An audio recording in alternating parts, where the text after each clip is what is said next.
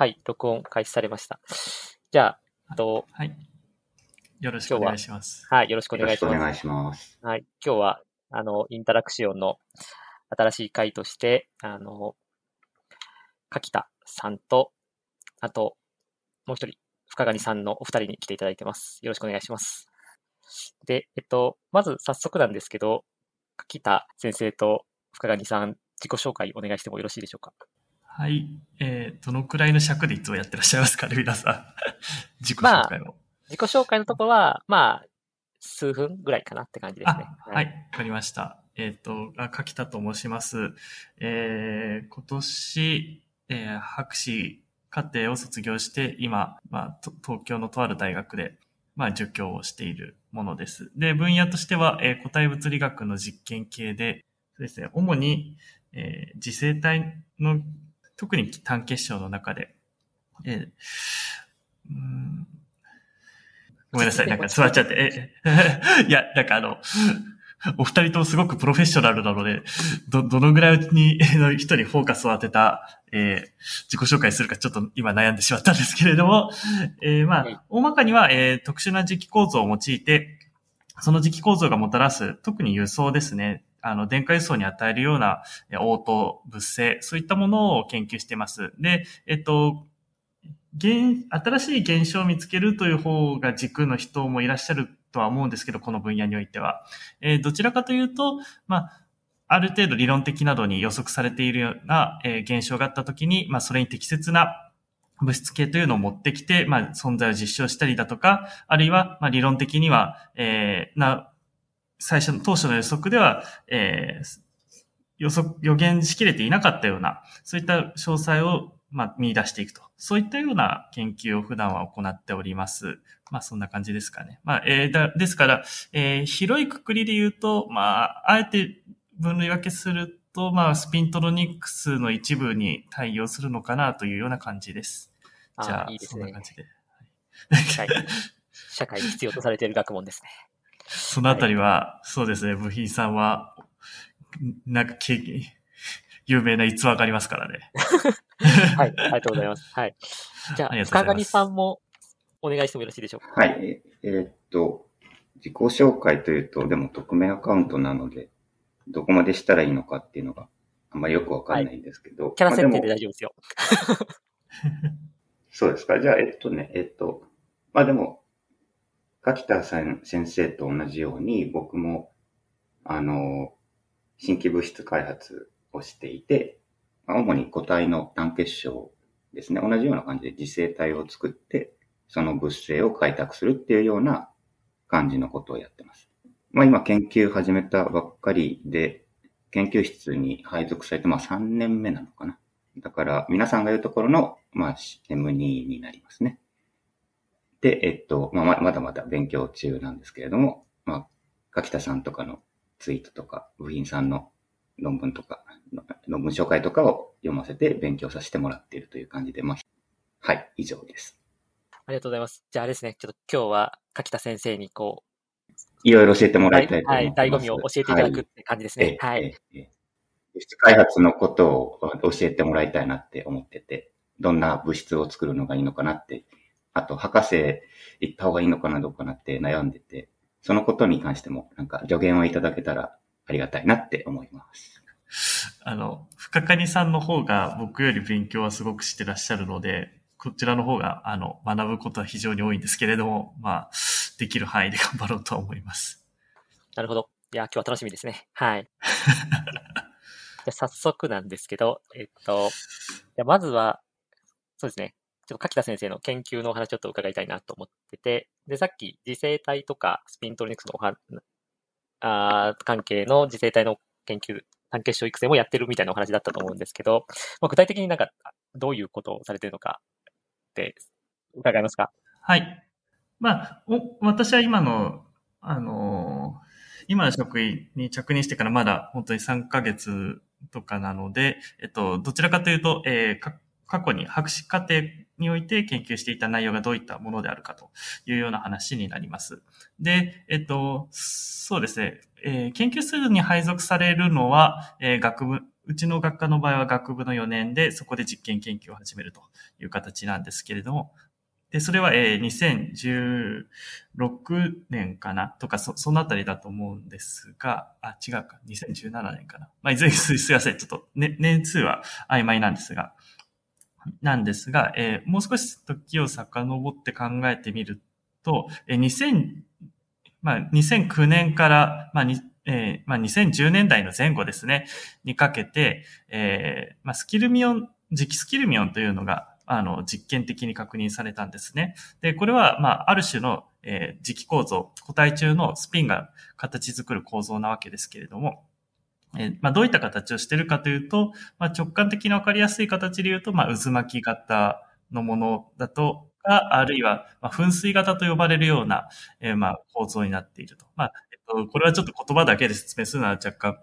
しいので、あの、磁気スキル読んだので、ググっていただくと、あの、どんな形であるかなというのがわかるかと思うんですけれども、まあ、磁気スキルミオンというような磁気構造を研究していました。あの、の研究が2010年代ぐらいに、えー、実験的に行われるようになったと。で、えっと、これはまあ複数の意味において非常に興味深い磁気構造でして、まあ、いわゆるトポロジカルに保護された磁気構造と呼ばれるような磁気構造に一つなんですね。一つというか、まあ、その代表例と言っていいんですけれども。で、それはどういうことかっていうと、あの、スキルミオンというのは、まあ、磁気構造なんで複数の、まあ、あるいは多数の、えー、スピンが、な、が並んで構成しているものなんですけれども、えー、で、スピン、えー、まあ、磁石、固体中の磁石の向きですね、を、えー、すいません、えっ、と、どの、どのぐらい音声で伝えるのが難しそうですね。音声で伝えるのは難しいっていうのもそうなんですけど、えっ、ー、と、いや、あの、どのぐらいの人を放火するのかっていうのごめんなさい、ちょっと把握しきれてなかったんですけれども、えっ、ー、と、まあ、えー、いや、もう、あれですね、好きな、好き放題も言いたい放題言って大丈夫なんで、はい。ちょっと、ついあれですね、あの、深刈りさんも、あの、部品さんも、かなりのプロフェッショナルなので、あの、前提知識を貸しすぎてしまうような説明になってたら、あの、適宜、あの、ご注意お願いしたいんですけれども。やっぱここあれじゃないですかね。はい、あの、やっぱ深金さん、今そういう研究とかをもう知りたいっていうようなお話だったんで、やっぱこう、深谷さんに教え、差し上げるみたいな、そういうレベルで、あの、はい。学部、説明していただければいいのかな。M2 にも分かるように説明してもらえると ありがたい、M2 って結構勉強してますけどね。世間と一般的には。まあ、いいや。えっ、と、まあ、適宜それは編集で、ああの、こういう下ってるところは落としてもらえればと思うんですけど、ごめんなさい、編集の手間を増やしてしまって。あの、え、あの、そうですね、スキルミオっていう磁気構造は、えー、スピンが向いてる向きが、えー、磁気構造全体で考えたときに、どの向きを向いているスピンがいるかというようなことを考えたときに、まあ、例えばですね、あの、えー、スピンが全部同じ方向に揃っている強磁性体。これであれば、えー、スピンが向いてる向きというのは、まあ、典型的には、えー、北極方向というか上方向だけだとか、あるいは、まあ、逆に、えー、南極方向、え、あの、下方向だけだとか、そう、そういう、まあ、どちらか一点だけになると。えー、で、反強磁性体、えー、上下上下上下というような磁気構造であれば、まあ、基本的には北極が上方向の1点と、まあ、南極が下方向の1点。まあ、この2点だけが占有されていると。で、スキルミオっていう構造はどうなってるかというと、あの、まあ、これも図とかググってみてもらえるとわかるんですけれども、まあ、あらゆる方向を向いているようなスピンが帰属していて、えー、まあ、なので、理想的な、まあ、連続、連続体で極限した、あ近似する極限においては、えー、あらゆる方向を向いているスピンがスキルミオンという磁気構造を構成していると。なので、えっと、スピンの向きが、まあ、向きの情報だけを抽出したときに、えー、球面を何回覆いましたかという、こういう、えー、スキルミオン数というような回数まあ、巻き数のようなものは定義できるんですけれども、えー、まあ、スキルミオンナンバーが0でない、えー、非ゼロな構造になっていると。で、えっと、まあ、何回覆いましたかというのは、まあ、素朴には、あの、離散量ですので、まあ、こうした非自明な離散量で特徴づけられている磁気構造であるということから、まあ、トポロジカルな磁気構造というふうに呼ばれています。で、それは、あの、そういう、えー、特徴量で特が存を有している磁気構造って何が嬉しいかっていうと、まあ基本的には堅牢であるということが言われていて、あの、2010年代、2010年前後の頃っていうのはまだそうではなかったんですけども、まあ現代においては、あの、室温など、まあ、室温というのは、まあ、あの、固体物の世界では相当な高温ですので、まあ、そういうような高い温度においても、安定して存在するよう、スキルミオンという磁気構造を安定してホストする、まあ、保持しているような磁生体というのも見つかっているし、あと、基本的に磁気構造っていうのは同じような構造が繰り返しのパターンをを描いていって、えー、まあ、敷き詰められているんですけれども、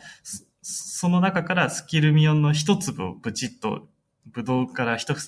一房のブドウからブドウの粒一つ取るみたいに、えー、持ってくるというようなことも、まあ、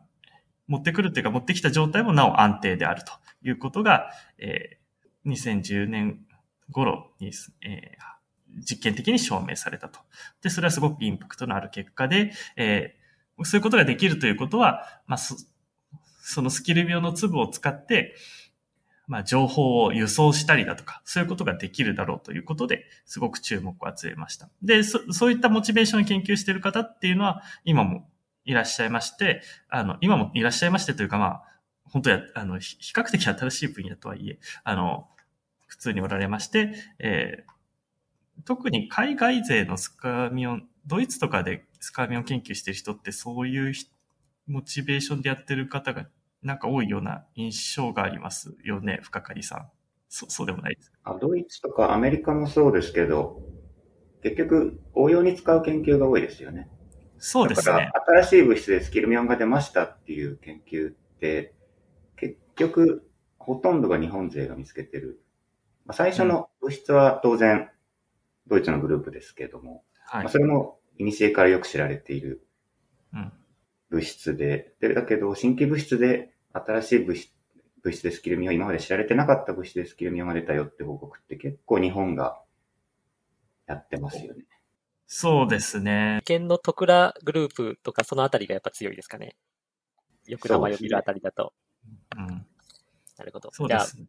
やっぱ材料、材料の発見は日本が強くて、その応用思考が強いのは海外勢みたいな、ちょっと積み分けみたいのがある感じなんですかね。やっぱり観測する手段が特殊で、ローレンツ型電子顕微鏡っていうのを使うんですけれども、うんうんまあ、利権のそういう研究所だと、やっぱりその技術が世界的にもやっぱりトップレベルで、うんうん、で、そういうグループのところで物質開発すると、まあ、そう、すぐ、そういうローレンス電源で見てもらえるから、バンバン見つかるみたいな、そういうのが多いです、ね、ああ、なるほど。その、あとは中性子とか、はい、そういう方法があるんですけど、まあ、中性子はやっぱりドイツが強かったりしますけどもね。うん、そうそういうので、ドイツでも見つかったりそれを、じゃあ、どういう物質の中で作れますかっていうのを設計したいということを考えたときに、まあ、いくつかの手法があるんですけれども、まあ、やっぱり一番、あ、一つ有力なのは、あの、気土類のを含んでいるような磁性合金の中で探索すると。それはなんでかっていうとですね、あの、スカミオのラティス格子というのは、あの、螺旋型の磁気構造の組み合わせとして表現できるわけです。なので、そもそも螺旋型の磁気構造を有している、あるいは、まあ、そういうのを許容するような物質であることが、えー、必要条件となるわけですけれども、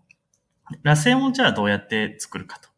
螺旋型の磁気構造っていくつかの作り方があって、えっと、まあ、それはすごくよく知られていることですけれども、えっと、一つは、まあ、ジャロシンスキーモリア相互作用という、隣り合うスピンをひねるような90度回そうとするような相互作用を使うというのが一つ。で、あと、隣り合うスピンは同じ方向を向こうとするけど、一つまたいで二つ隣の、あの、スピン間は、反対方向を向こうとするみたいな、え複数の相互作用間の、まあ、フラストレーション、と複数の交換相互作用や超交換相互作用間の、えー、フラストレーションを使う、でえー結局最安定になるのが螺旋になりますよ、みたいな、えーものを使うっていうのが二つ目。で、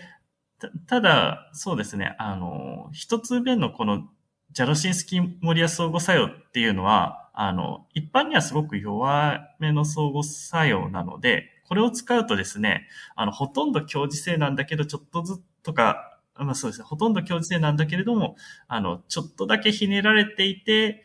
まあ全体として見ると螺旋みたいになるんですね。で、そうするとどういうことが起きちゃうかっていうと、えっと、すごく周期が長い螺旋になるんですよ。で、周周期ってどれくらい、はいどれくらいなのまあ、てんまあ、数十、ジャロシンスキーモリアで作ってる場合っていうのは多分数、数十ナノメーターとか100ナノメーターオーダーの、あの、周期性の、おの幅になることが割と多いとは思いますね。あ、まあもちろんそうですね。あの、もちろんジャロシンスキーモリア相互作用と、あの、スピン、隣り合うスピンを90度傾けようとする力と、あるいはと隣り合う、あの、スピンを同じ方向に向けようとする力の、まあ、せめぎ合いとかで結構変わるので、長さっていうのは結構コロコロ変わるんですけれども、まあ、ただ、まあ、100ナノメーター前後になることもしばしばあると。で、そうするとですね、まあ、こんこの後説明するんですけれども、あの、大きいスケールミオンって、先ほど、あの、深谷さんがおっしゃったような、観察する、ロレーツ電子顕微鏡で観察するっていう観点ではすごく、あの、見やすくなるんですけれども、あのうん、物性に聞きづらくなってしまうと。なるほど。うん、それは、あの、スカイミオの密度が、あの、薄いからってことなんですけれども、密度が低いからなんですけれども、あの、要は低密度な磁気構造になってしまうと。っていう、まあ問題というか、があります。あと、もう一つあの問題があって、実はあの、ジャロシンスキーモリア相互作用で螺旋を形成しようとすると、元の結晶構造そのものがキラリティを有する、カイラリティを有するというような条件っていうのが望ましいんですけど、なんか、たくさんあるように見えて意外とカイラルな結晶構造って、で、かつ磁性を有するような構造って、まああるっちゃあるけど、多数派では実はないっていうのがありまして、まあ選択肢が絞られるというのはありますね。カイラルな結晶ってどんな感じなんですか？簡単に言うと。なんか、えっ、と、そうですね。コイルだとかネジだとかみたいな、右巻きと左巻きが定義できるような構造。ああ、なるほど。ありがとうございます。はい。で、二つ、先ほど言った二つ目の、あの、まあ、こういうの J1、J2 とか J1、J2、J3 ってマークとか言いますけれども、あの、複数の相互作用間の競合で、えー結局螺旋が再安定になりますみたいな、えーパターンっていうのはですね、あの、事前の予測可能性がそんなに高くないというか、まあ、基地の物質が、そういうことで螺旋が出るよっていう基地の物質があって、その周囲で探索するという形になりがちで、というのは、あの、二つ隣の相互作用と、最近接、隣接してるやつの相互作用のパワーバランスとかって、多分直感的にさ考えるとかは、僕には難しいんですけど、深谷さんとかどうですか？あ、螺旋になる J1、J2 のことですよね。はい、そうです。パッと結晶構造を見て J1、J2 で螺旋になるぞっていうのは当然わかんないですけどね。そうですよね。だけど、やっぱり、例えば他の軌道類でモジュレーションがあるから、じゃあこれをガドイニウムにしたら同じようなモジュレーションがあるだろうとかっていうのは、まあ、まず誰でも思い思いつくことだと思いますけどね。まあ、その、それでもその通りになるとは限らなくて、うんうんうん。他のヘビーレアアースだとなんかモジュレーション出るけど、ガドリニウム、ガドリニウムってヘビーレアアースの中で一番左側だから、ちょうどそこで時勢が切り替わったりとかそうです。て残念だなってなったりします。で、あ、そう、今、気取類っていうワードがもう一回出てきたんですけど、あの、そう、この話はそう、元はといえば、あの、なんで気取類合金とかを、あの、攻めるかっていう話だったんですが、をしようとしてたんですけれども、えっ、と、まあ、き、まあ、だ話をちょっと振り返ると、DM 相互作用、ジャロシンスキーモリア相互作用を使って、螺旋を形成しようとすると、まあ、物質候補を設計する戦略は立てやすいけれども、候補が少ないのと、まあ、長周期低密度になってしまうことが多いと。で、えっと、J1、J2 と呼ばれるような、まあ、強磁性と反強磁性のせめぎ合いのようなもので作ろうとすると、まあ、事前の予測可能性が若干は落ちてしまうと。で、えっと、実はもう一つあの、RKKY 相互作用、ルーダーマン切ってるカスヤ吉田相互作用ですね、を、あの、使うというのがあって、これは、あの、まあ、電動電子を介しているような相互作用なんですけれども、あの、その向きや強度が波打ってるような相互作用なんですね。なんで、その波打ちっていうのを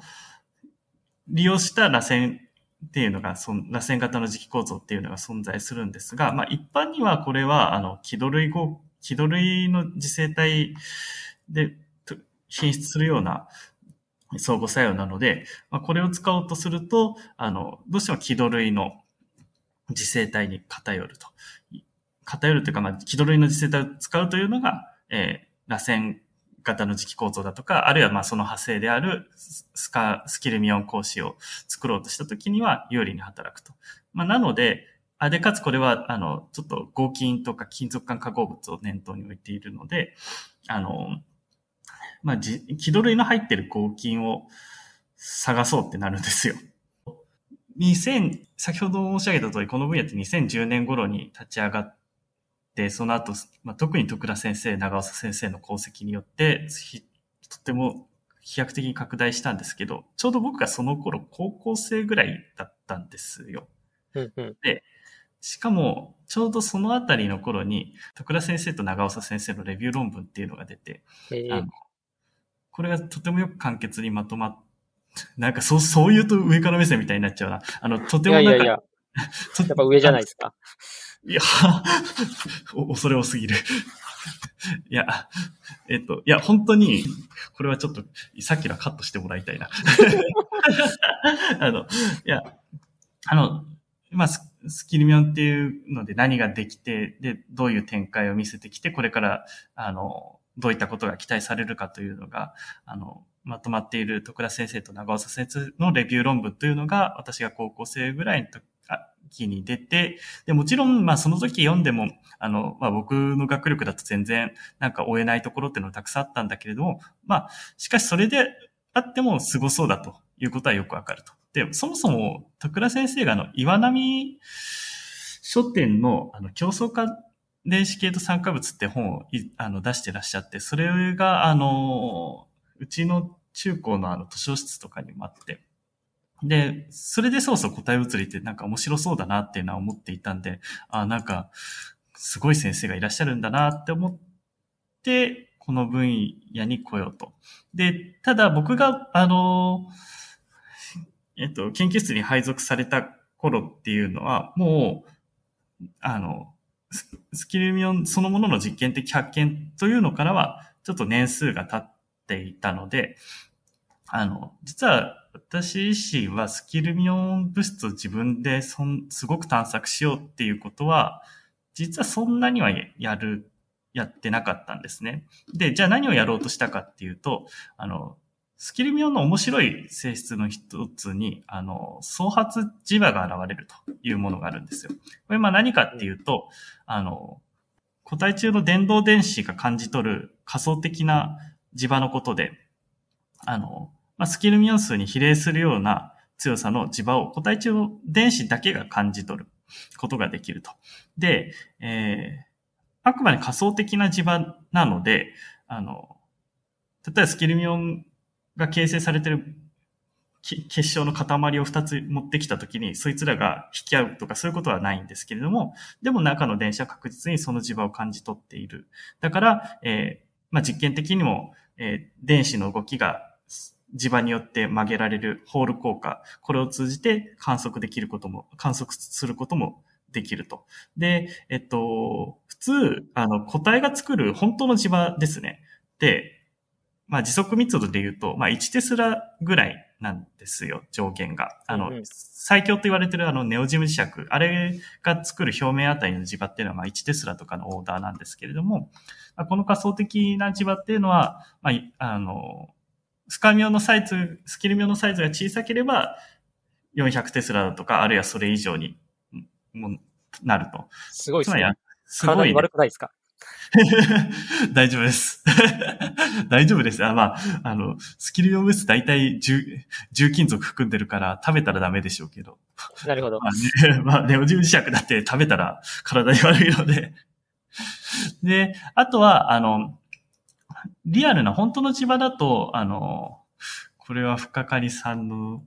地雷かもしれない話なんですけど、あの、本当の、あの、磁場だと、あの、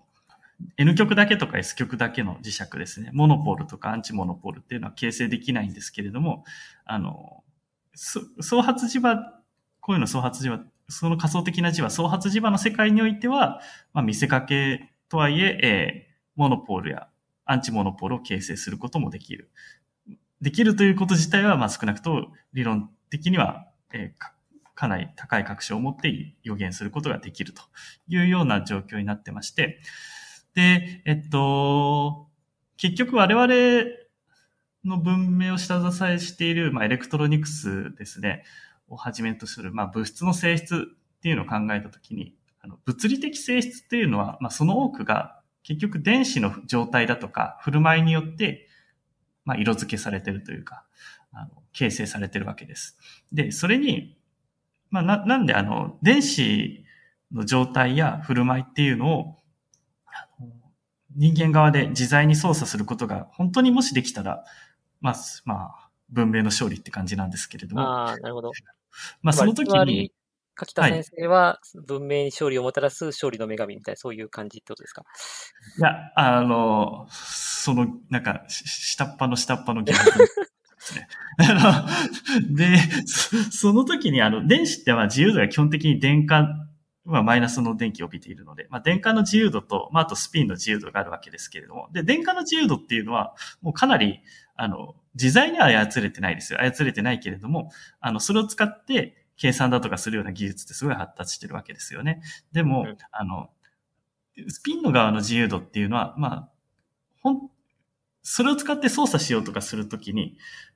か、かなりあの難易度が跳ね上がってしまって、でもまあ使えていないのはもったいないね、それも使おうみたいなのはスピントロニクスの一つのモチベーションだ。スピンを使ったエレクトロニえっ、と、計算科学技術であるスピントロニクスの一つのモチベーションではあると思うんですが、えーまあ、何にせよ、あの、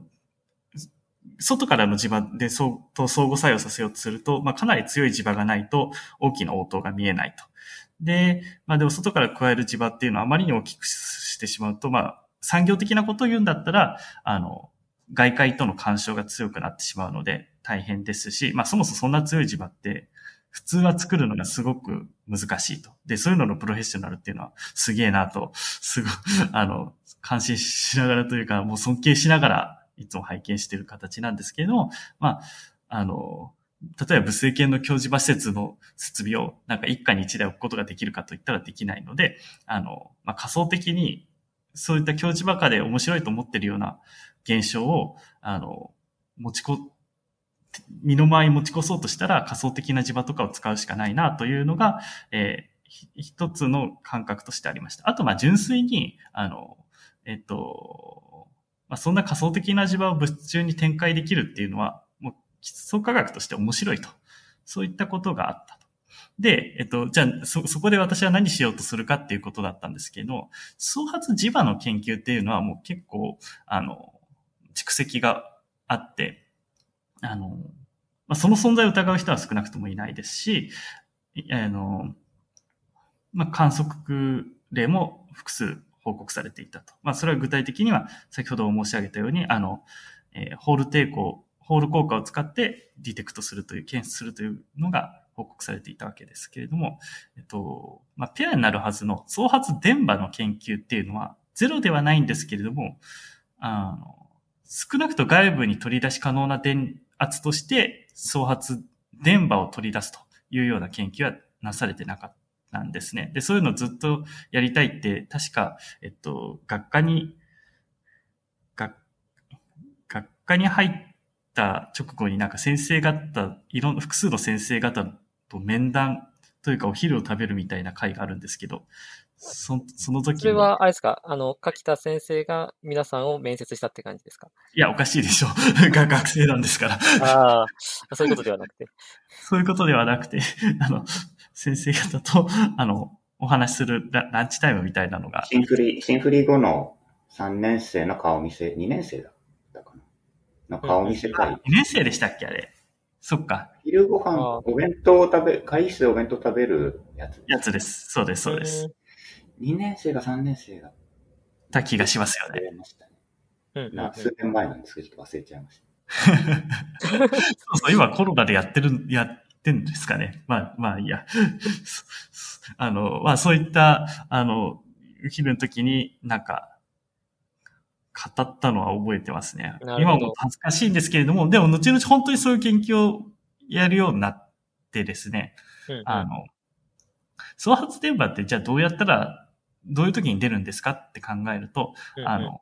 磁場が動い、例えば磁場が動いたら、あの、まあ、ファラデーの電磁誘導で電波が出てくるわけですけれども、まあ、それと同じようなことが、あの、まあ、創発磁場に対しても期待されると。まあ、これはもちろんみんな結構多分考えていたと思うんですよ。で、そしたらですね、2000、えーまあ、20年前後ですね、に、うんあの、えっと、長尾先生が理論的に、あの、創発磁場が仮にない状態であっても、単なる螺旋型の磁気構造とかを電流で、あ交流電流で時間変化させてやる。交流電流で、えーら単なる螺旋型の磁気構造であっても、えーそれを、えー交流電流で駆動することによって、えー時間変化をもたらすことができて、えーその際には創発電波が発生するだろうということを予言したんです。で、これを、あの、創発インダクタンスっていう名称をつけたんです。で、なんで創発インダクタンスって呼んでるかというと、あの、えっと、交流電流で、えーに乗せて磁気構造っていうのを動かしてやったときに、えー出てくる創発電波はどういった出方をするかと考えたときに、えーまあ、基本、まあ、電磁誘導のアナロジーで捉えられるものなので、えー動きが激しければ激しいほど、あの、電圧が高くなる。まあ、それはどういうことかっていうと、引火している交流電流の周波数が高いほど、駆動する交流電流の周波数が高いほど、電圧も大きくなる。で、まあ、それが今回は比例していると。つまり周波数に、アイオメガ、アイオメガ L ってことですよね。あ、そうですインインピーダンスでいうところの。そうです。で、出てくるというのが一つと、まあ、あともう一つは、あの、まあ、えー例えばコサイン波の電流で、あ、ごめんなさい。サイン波、サイン波の電流で、えー、磁気構造を駆動したときに、まあ、その時間微分で出てくるので、あの、ココサイン波として、えー電圧進行の方は出てくる。まあ、つまり、あの、位相が90度ずれてるという。位相が90度ずれた、あ位相が電流から90度ずれた電圧が出てきて、かつそれが周波数が高いほどそれに比例して大きくなるっていう性質に着目して、まあ、それは、あの、ソレノイドコイルなどを使っているようなインダクター素子と、まあ、同一の機能性を有するということで、まあ、創発インダクター、まあ、螺旋磁性体創発インダクターであり、まあ、創発インダクタンスをもたらすというようなことが理論的に提案されたと。ででも、それってキャパシタンスでどうやって区別するんですか？あの、キャパシタンスとは周波数依存性が逆になるので、それをもって区別して、ああ、なるほど。というキャパシタンス、キャパシタンスはマイナス90度でしたっけ？位相のあええっと、位相の方、あ、まあ、それ、実はあの、えっと、定義が2つあるので、片方がマイナスの定義。キャパシタンスとインダクタンスは一般には、あの、一方がマイナスで一方がプラスになるっていう言い方になりますね。で、うんで、すただ周波数に対する、い、あの、しえっと、まあ、位相ずれした電圧の大きさが周波数に対してどういった、おその絶対値がどういう振る舞いを示しますかっていうのが、インダクタンスとキャパシタンスでは逆になっているので、まあ、それをもって、まあ、インダクタンスとここでは故障したと。うんあれじゃあ、総発インダクタンス作れるなら、総発キャパシターも作れるみたいな感じなんですか？作ろうと思えば。どうなんですかね。周波数に、高周波ほど減衰するような電圧信号を出すって形ですよね。うーんいや、磁気構造が電流で変わると、誘電率が変化するでいいんですよね。まあ、それ、だったらそうですね。うん。まあ、だから、使うとし、どうなんだろうな。まあ、金属でも、もちろん、ほんのちょっとは出るんでしょうけど、検出可能な値として出すには、ちょっと工夫がいりますね、それね。なるほど。なんかその辺全部揃ったら、総発電気回路みたいな感じで、なんか、作れるでしょうね。なんかレビュー論文書けそうだなと思った次第です。確かに。で、それが、あの、まあ、実際に、あの、螺旋磁性体で出たぞっていう論文がえーなるほどで。すね。でただ、この時の物質っていうのは、あの、まあ、転移温度が20ケルビンぐらいだったんですよ。まあ、正確にはまあうん18ケルビンだなんですけど、18ケルビン、あマイナス250度ぐらいだったんですね。で、あの、これが超電導だったら結構高いなってなるんですけれども、確かに。じ自生体だと、まあ、そんなに高くないなっていうのが一つあって。ああ、なるほどそれはいまいちだと。うーん、まあ、えっと、ままあ、いやもうちょっと高い方が嬉しいなとは思いますね。っていうのはいと、あとは、あの、えっと、まあ、なんせその一つの物質だけで見つかりましたっていう報告だったので、まあ他の例も必要ですよねっていうので、あの、まあよりこう高い温度で出る物質はないかということを探して、まあ実際に見つけるっていうようなことを私は、あの、博士課程などで行っていて、あと、他に、ちょっと今はしょっちゃったんですけど、他にも、あの、変わった性質があって、うんインダクタンスの電、インダクタンスに換算したときに、先ほどちょっと符号の問題ってあったと思うんですが、あの、負に出るんですよ、インダクタンスの値が。で、古典のソレノイドコイルで、あの、負のインダクタンスを共有すると、エネルギー保存則に反するんで、あの、インダクタンスが持ってるエネルギーが2分の 1Li 事乗だ事情なので、うんだから負の L エネルギーじゃないといけない。確かに宇そうです宙がやばい。宇宙がやばい。で、キあの、ス、キャパシタンスだったら、その、もともと負だから、エネルギーは C, C の、何でした ?Q の事乗何でしたうんうんだからキャパシタンスなんじゃないのっていう風なのがよく言われますよね。言われますね。いや言われますねというか、あの、じそうですね。それあの、以前日本物理学会で、あの、総発キャパシタが出たみたいな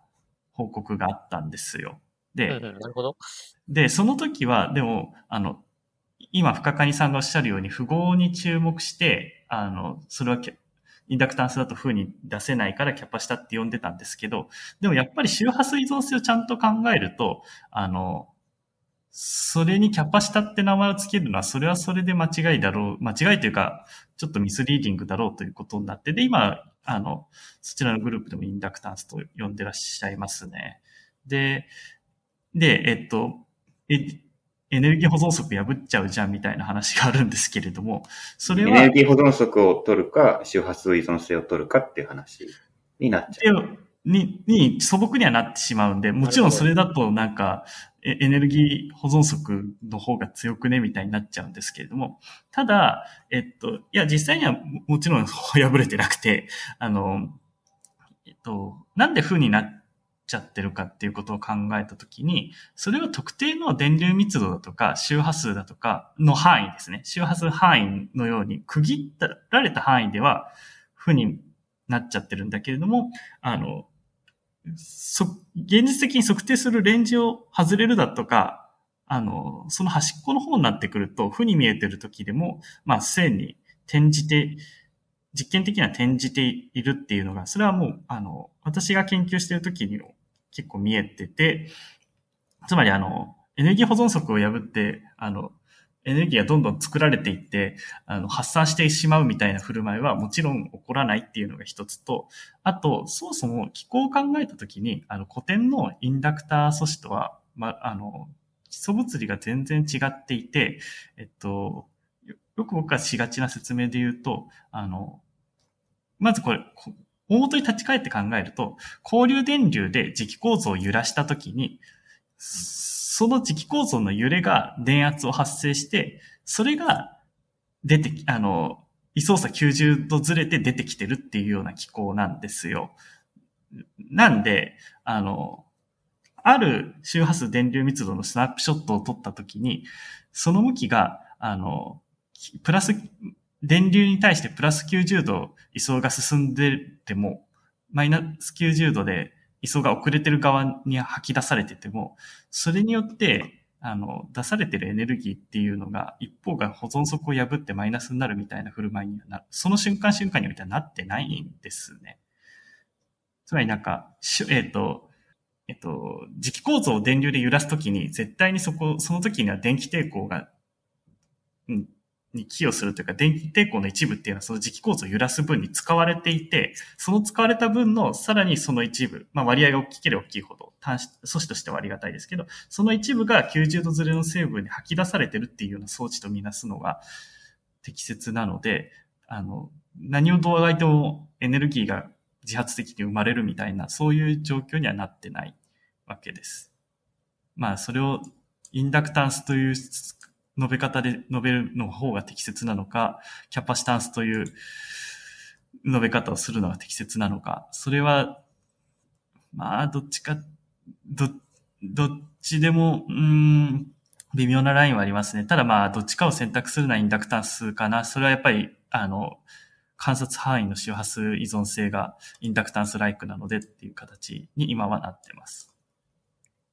ちなみに、ちなみになんですけど、あの、古典のインダクタンスですね、の時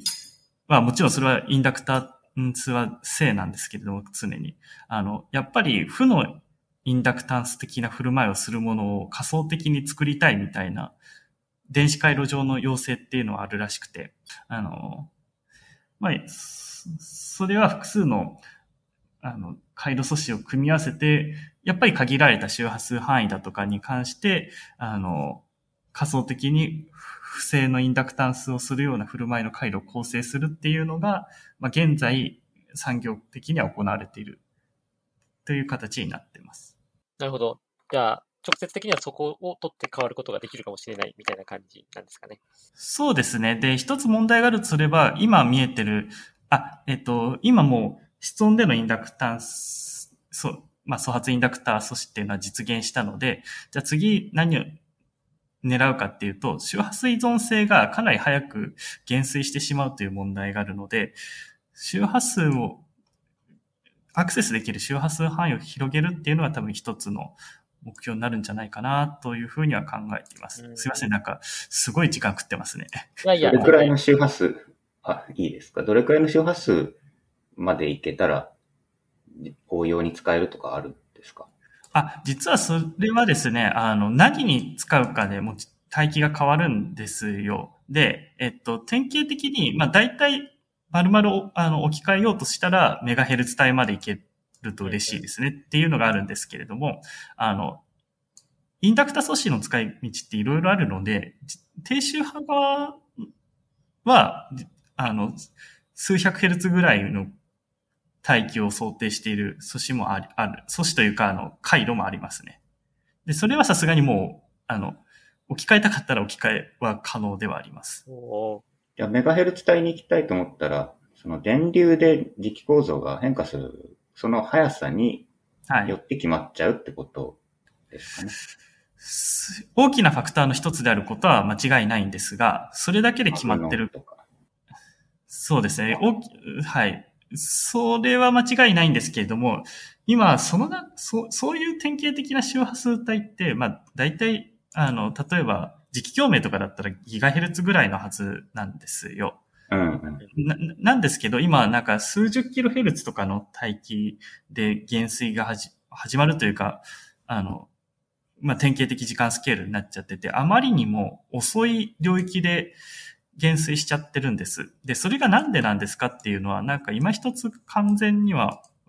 実験のサポートも得られてるような形では分かってないっていうのがあって。ドメインウォールが動いてるからとかっていうこと可能性もあります。あの、可能性も。動く周波数がそれぐらいで、うん、それが主に寄与しているとか、そういうことはない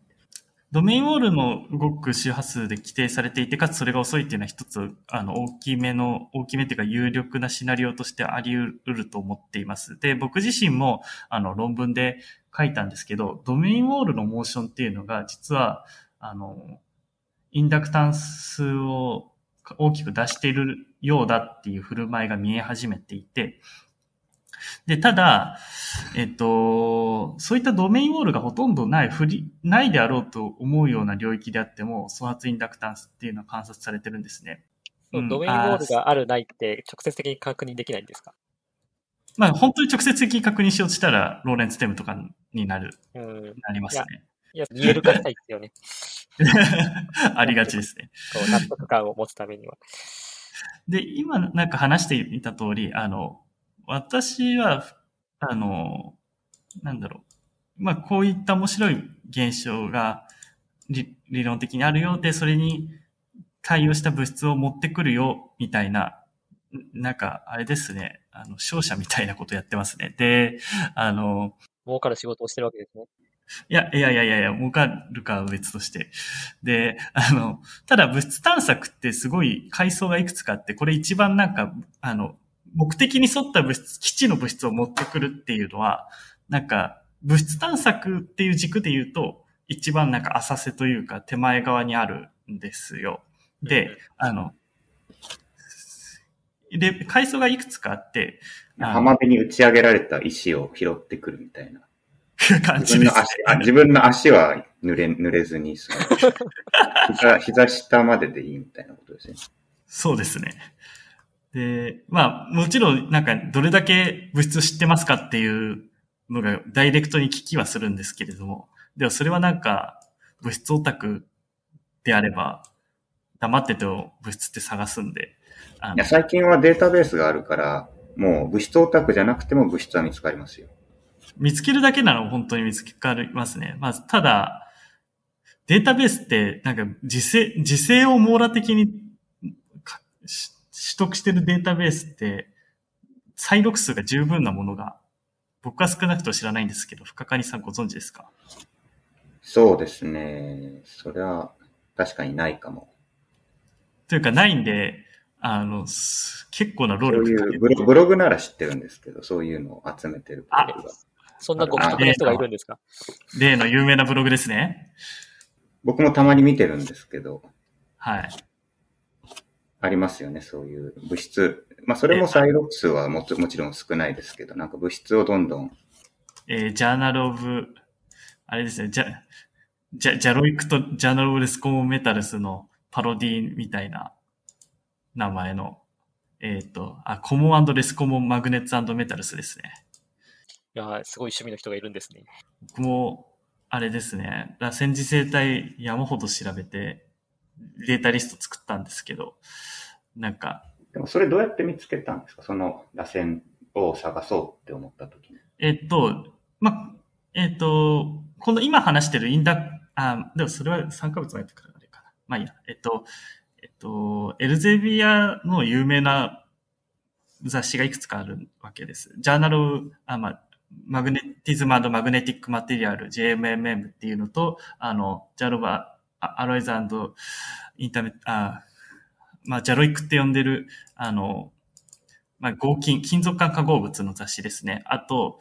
あの、まあ、レスコンメタルス。まあ、複数の時勢などを報告するジャーナルがあります。あと、えー、フィジカルレビュー B だとか、まあ、フィジカルレビューレターズ。まあ、このあたりの、まあ、や、6つかや、7つぐらいの論文誌で、あの、螺旋に関連する単語を片っ端から突っ込んで、つまりスパイラルとかヘリカルとかコニカルだとか、あ、これ、あの、螺旋型の磁気構造の、うん、螺旋の向きとか、形状に応じて名前がいくつかあるんですけど、サイクロイドとか。っていうのを、あの、あと、ま、関連する構造として、シンソイダル制限波構造っていうのがあるんですけど、あの、スピンの長さがサインで変わっていく。今結局波打ってる構造ですね。で、片っ端から突っ込むと、なんか全部で、なんか1万5千件いかないぐらいなんですよ。エルゼビア系列だと9、僕が調べた時は9000件。今もっとあると思うんですけど、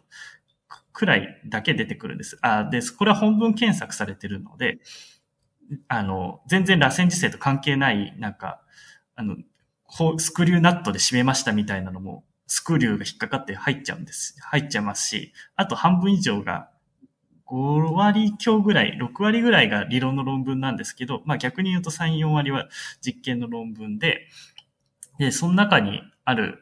あの、物質名を、もう片っ端から、あの、ピックアップして、で、いや、もう本当に、手作業でやった。手作業でやって、結晶構造に応じて分類して、で、大体確かでも、なんかそれもはい。うデータベースアナリシスで部品さんとかがちゃちゃっと作れそうな気がします。そう、今作れるだろうなって思うんですよね。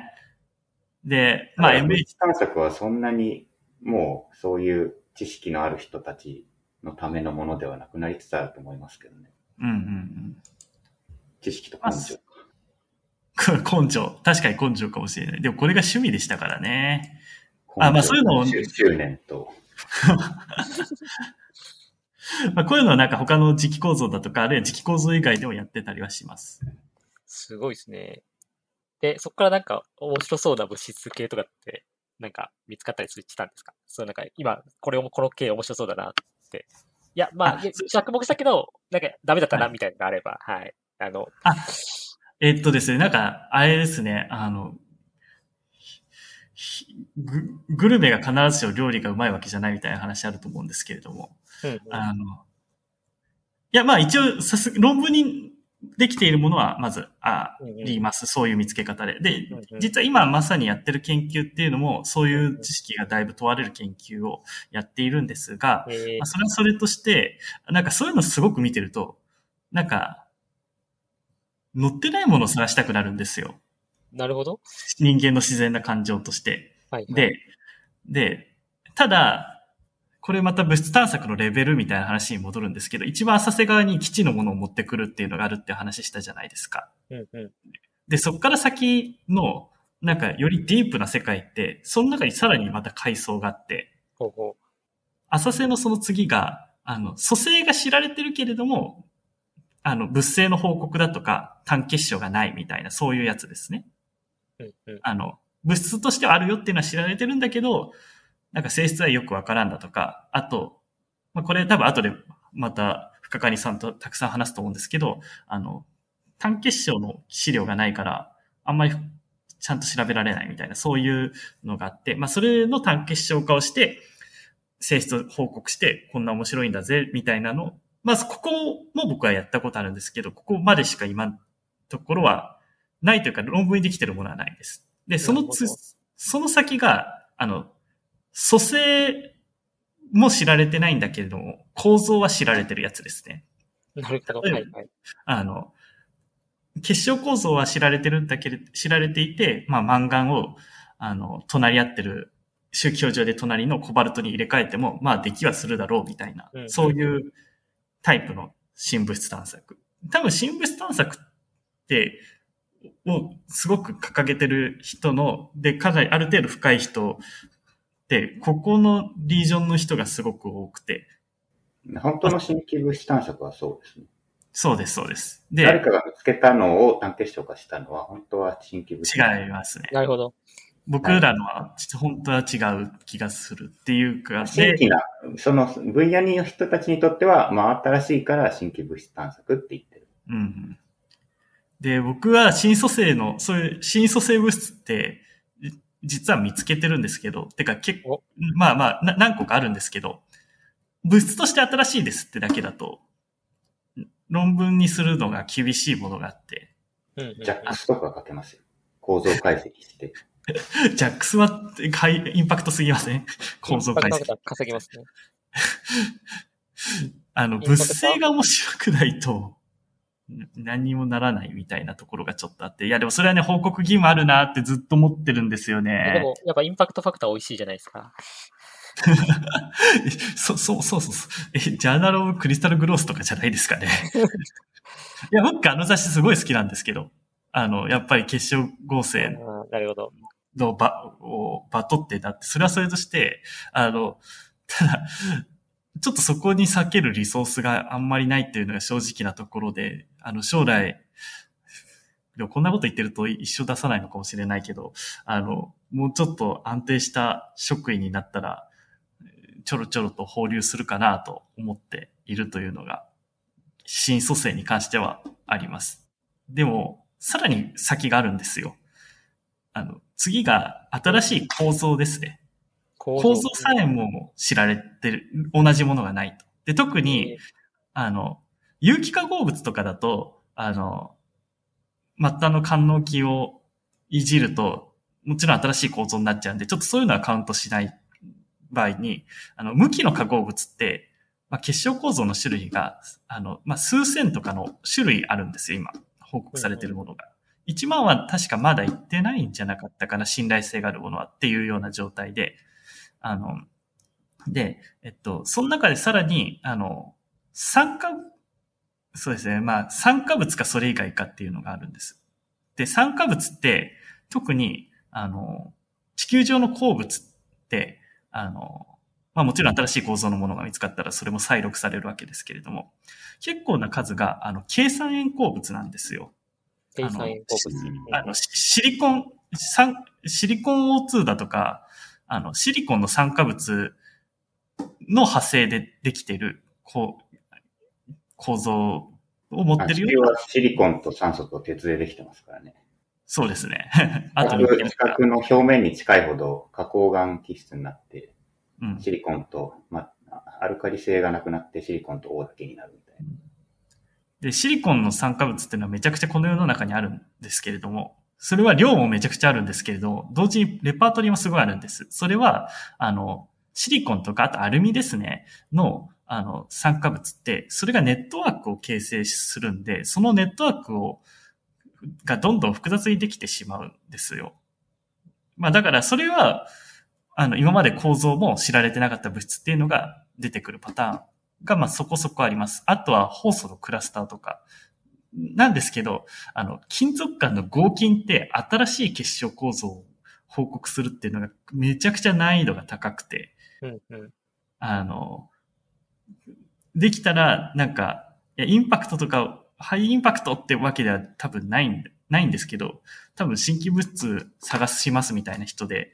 あの、金、金、ピュアな合金で、とか金属管化合物で新しい構造のを見つけたっていうと、なかなかすごいなって感じ、僕は感じますけど、深かにそう。そういう論文って読んでると、ほとんどたまたま別の組成を作ろうと思ってたけど、なんかできたみたいなことがメソッドに書いてありますよね。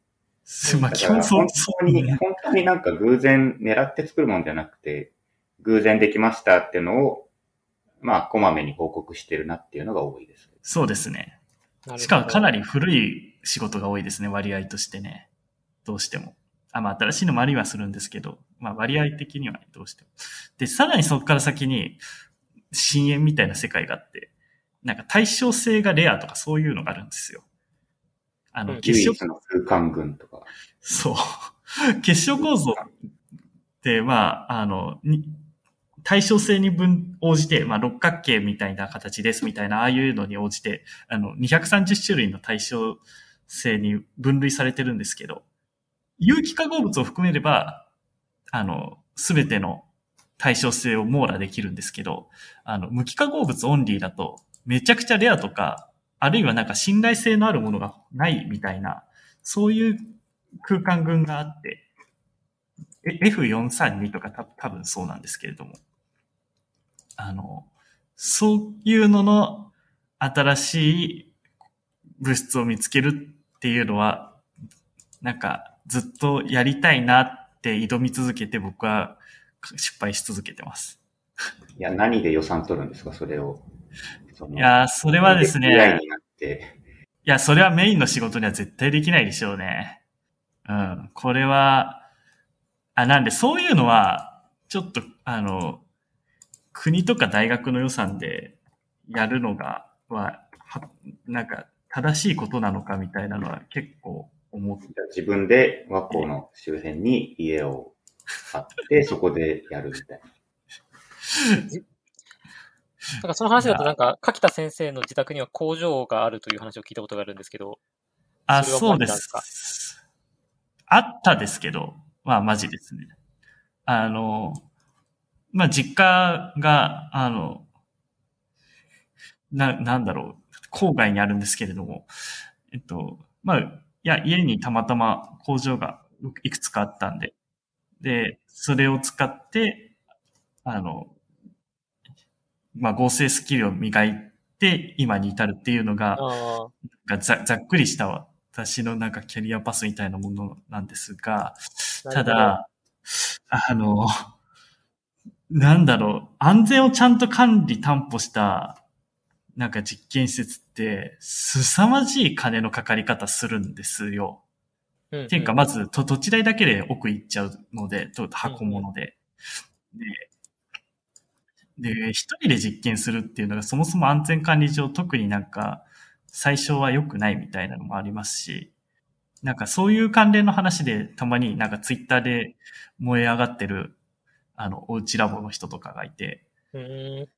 で、なんか見て、僕お前、ちょっと、あの、さすがにそれ安全上まずいからやめろみたいなのを言ったら、まあ、それは単に追記されて終わりましたけど、いろいろありましたね。というか、そうそう、法律、まあ、法、うん、法律的なくくりは、なんか我々は有機合成とかやってるわけじゃないから、なんか一部の重金属とかを除くと、実はそんなに強くないんですけど、それはそれとして安全管理的に、まあやっぱりと当たり前ですけど、隣の家に炎症とかしたら激ヤバなので、あの、うん。あ安全地帯とかは作る、を作る、作るっていうかまあ、まあうちの場合はもちろん、あの、工場が最初からあったからいいんですけれども、そういうことをやる羽目になるので、あの、僕も多分たまたま持ってるとかじゃなかったら、あんまり気軽にはできないですね。せいぜいなんだろう、電気炉買ってちょっと混ぜ物してとかそういうことはできるかもしれないけどって感じですね。あ、でも逆にそれはできると思っていて、なんでかっていうと、あの趣味で陶芸してる人っていらっしゃるじゃないですか。うんうん。いますね。で、陶芸用の電気炉って、まあ、本質的には合成用の箱型炉と何も変わんなくて、で、しかもなんか使ってる釉薬とかもめちゃくちゃあれ重金属酸化物の塊なんで、なんか、そそれと同じぐらいの緩さとは言えばそうっていう感じです。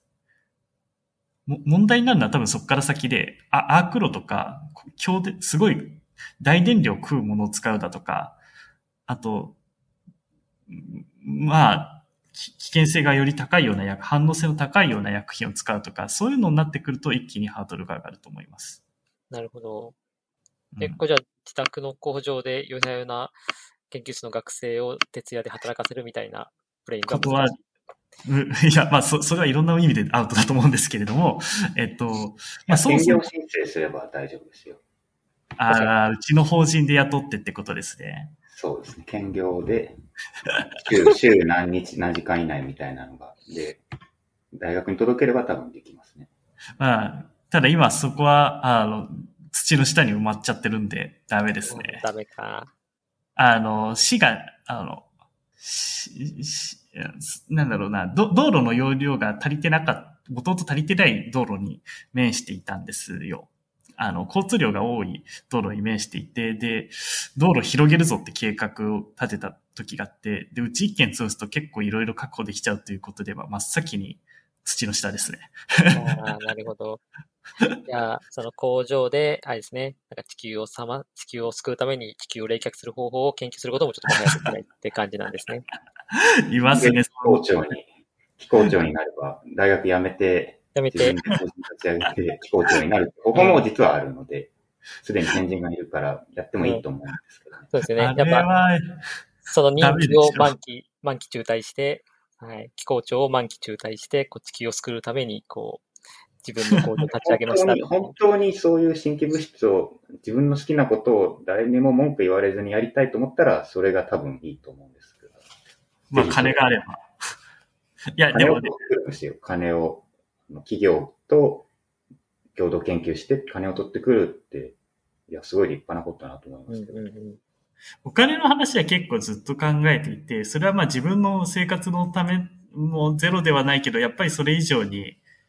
なんかシステムとしてすごく考えていて、もちろんもう今こんな非力で特に何もできないんですけれども、あの、やっぱり大学とか、あるいは研究機関って相当素晴らしい環境で研究をするという上で。で、僕は、ちょっと今のところ出てくつもりはないんですけれども、あまあ、ほぼないんですけれども、あの、まあ、それはそれとして、ただやっぱりそれは皆さんの税金だとか、あるいは寄付金だとか、そういったものに支えられているシステムなので、あの、社会の理解を得るってこともそうなんですけど、まあ、手綱を握られてる状態ですよね、言い方によっては。で、それは手綱を握それが悪いって言いたいんじゃなくて、あの、握ってる側というか、まあ、多くの方に納得してもらえるっていうのをすごく意識しなきゃいけないなというのは勝手には思います。で、その観点で、じゃあ、あの、自分で自費で全額賄うっていうのは、まあ考え方によっては、まあ誠実というか、差し障りのないやり方ではあるんですけど、ただそれはそれとして、さっき例に出た、あの地球温暖化の人は特定個人を指してると思うんですけど、あれはあれは良くないなと思って見てます。いや、でも、それにお金を出す人がいるし、税金を使ってないんだから、いいと言えばいいと思うんですけど。あ、だからその、なんだろう、エコシステム、あと、金回りのシステムという観点で問題があるなとは全く思ってるわけ、あほぼ思わないんですけれども、あの、うん、その調達の過程において、あの、事実誤認というか、特定の面において、えー、今まで誰も着目してなくて世界で初めてであるとかっていうことを言うときに、本当にそうでないのに、そうであるかのように検伝するだとか、あるいは、あの、ああるいはなんか目的とあまりに乖離した実態があるだとか、そういうことがあってしまうと、まあそれは、ちょっと車種に近い、マイルの車種に近いようにも感じますね。まあじ、うん、というのはあります。まあやり方の問題と、あと誠実性の問題かなというのはありますね。ちなみに、深谷さんと部品さんは、例、例の件に関し、その件に関してはどういうふうにお考えとかあります？僕はですね、いや、ビジネスのセンスあるなって感じですね。いい、いい、いい答え方ですね。はい、僕もそその言い回し使っていきたいな。深谷さんどう思われます？まあ自分で顔出して、あれだけ叩かれながらやってるんだから、それはもう本人の腹のくくり方だと思いますけどね。だから、まあそれはアンダーグラウンドでやってたらちょっとまずいですけど、あんだけ表面に出てやってっていうふうに、まあその宣伝の仕方の込みだと思いますけどね。キャラ、キャラ付けとか。込みでやってるんだったらもう、それをそれは生き方なので、もうどうし、どう、何を言う、言う筋合いもないです、まあ、どっちみち干渉はできませんからね。うんうん。いや、ああいう生き方が僕はできたら本当にいいと思うんですよね。自分の好きなことを、ま、周りに何か言われながらでもあるけど、こう、自分のやりたいと思うことを、その、その行動力でもって実現できてしまうっていうのは憧れますね。僕そういう小説好きなんで。まあでも、ただ表立ってれば許されるかって言ったら別にもちろんそんなことはないわけで、あの、こん、あれはかなり、まあ、まあ本当にど真ん中グレーだと思いますけど、あの、黒すぎず白すぎずかもしれないんですけど、あの、あ、明らかになんか詐欺的なエセ科学企業とかも世の中にあるわけで、で、それは表立ってたりするわけですけど、それは、まずいなというか、本来は何らかの規制が入るべきだなとは思いますね。まあで、最近もあれですよね、あの、えっと、がん、がんが、がんが溶化物を取ってれば治るみたいな、そういった類の商法をしてる会会社が、の代表が逮捕されましたが、あの、で、それは80億円も集めてて、すごいなって思うんですけど、で、やばいなと思うわけですけれども、それは、あの、そういった。それは結局逮捕されるからであって、逮捕されなければ多分良くて、いや、この物質を使えば、ほぼ上圧で室温超伝導が実現しますって言っ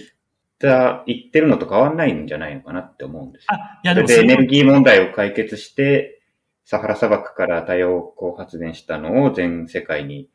えー無、無散逸で送電できますっていうのと何か変わりがあるのかなって思っちゃいます。あ、いや、でもそれも結局、あの、逮捕されたから、ちゃんと、あの、システムとして回ってるじゃないかっていうかっていうと、そうでもなくて、あの、逮捕された理由は、あの、科学的な妥当性がないとか、まあ、それでの被害者、まあ、実効的な被害者がいるからではなくて、あの、あくまでも無登録で株を販売した、あの、金融商品取引法と、あと確か組織犯罪処罰法の違反なんですよ、あくまで。だから、それは、あの、内容が、内容がこやばい上に今回は、あの、金融上のルールも反していたから、逮捕だけ、できたっていうだけで、あの、そ、その、えっと、お金回りのシステムとして、あの、違法なことをやってない場合には、あの、取り締まるシステムだとか、あるいは自浄作用というようなものを作用させるっていうのは、極めて困難な現状。まあ、科学ってそういうものですからね。だから、確実にこうだってわかるものではなく、投資ですから、うん。そこで、それは実現性が低いとか、計算上に詐欺があるとか、そういうのを言い出したら、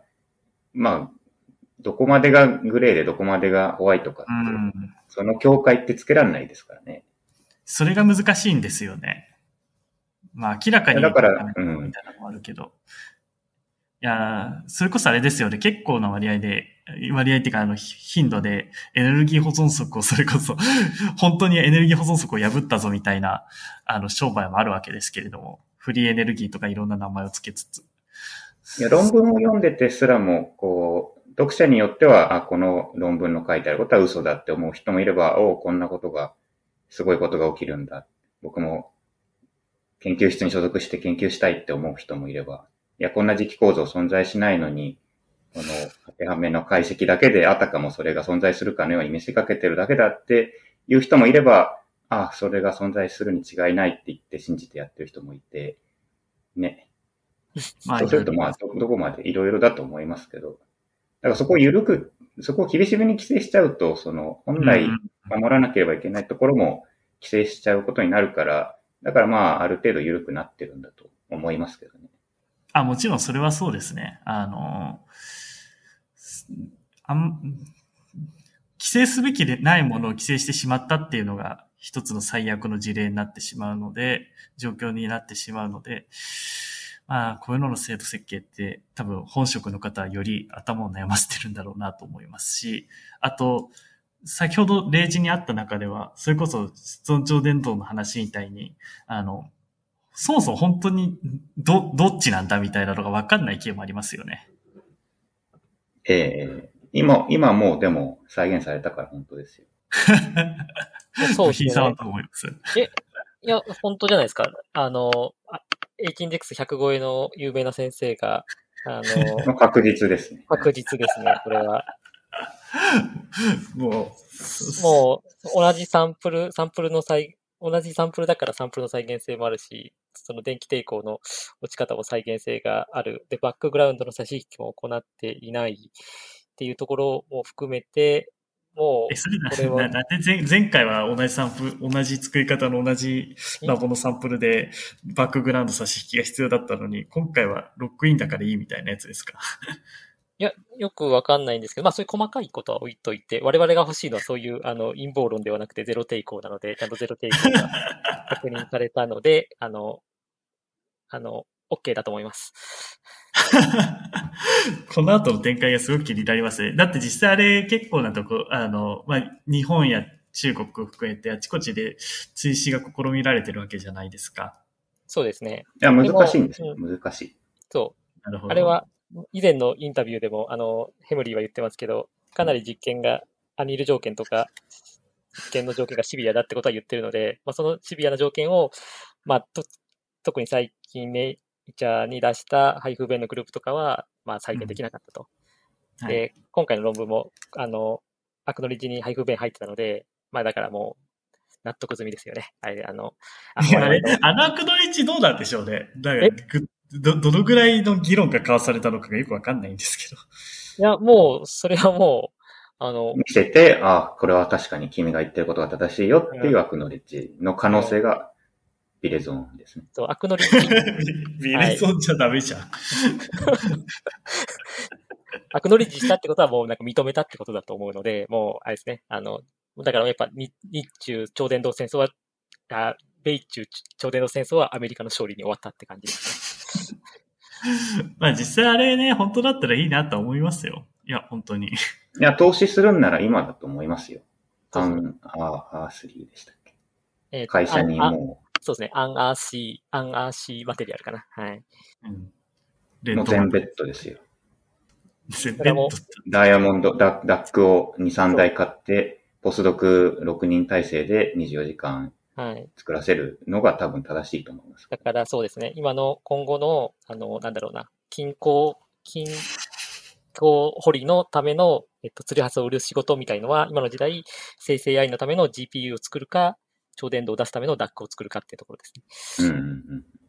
GPU 商売はそうそうどうなんだって最近っていうのもありますけどね。いやいや、儲かりゃい値段が。あ、違う違う、値段が下がってきてても。ああなるほどね。まあまあでもその分、あの、数が出るようになるので、まあトータルは多分、あの、やはり儲かるのは変わらない。なるほど。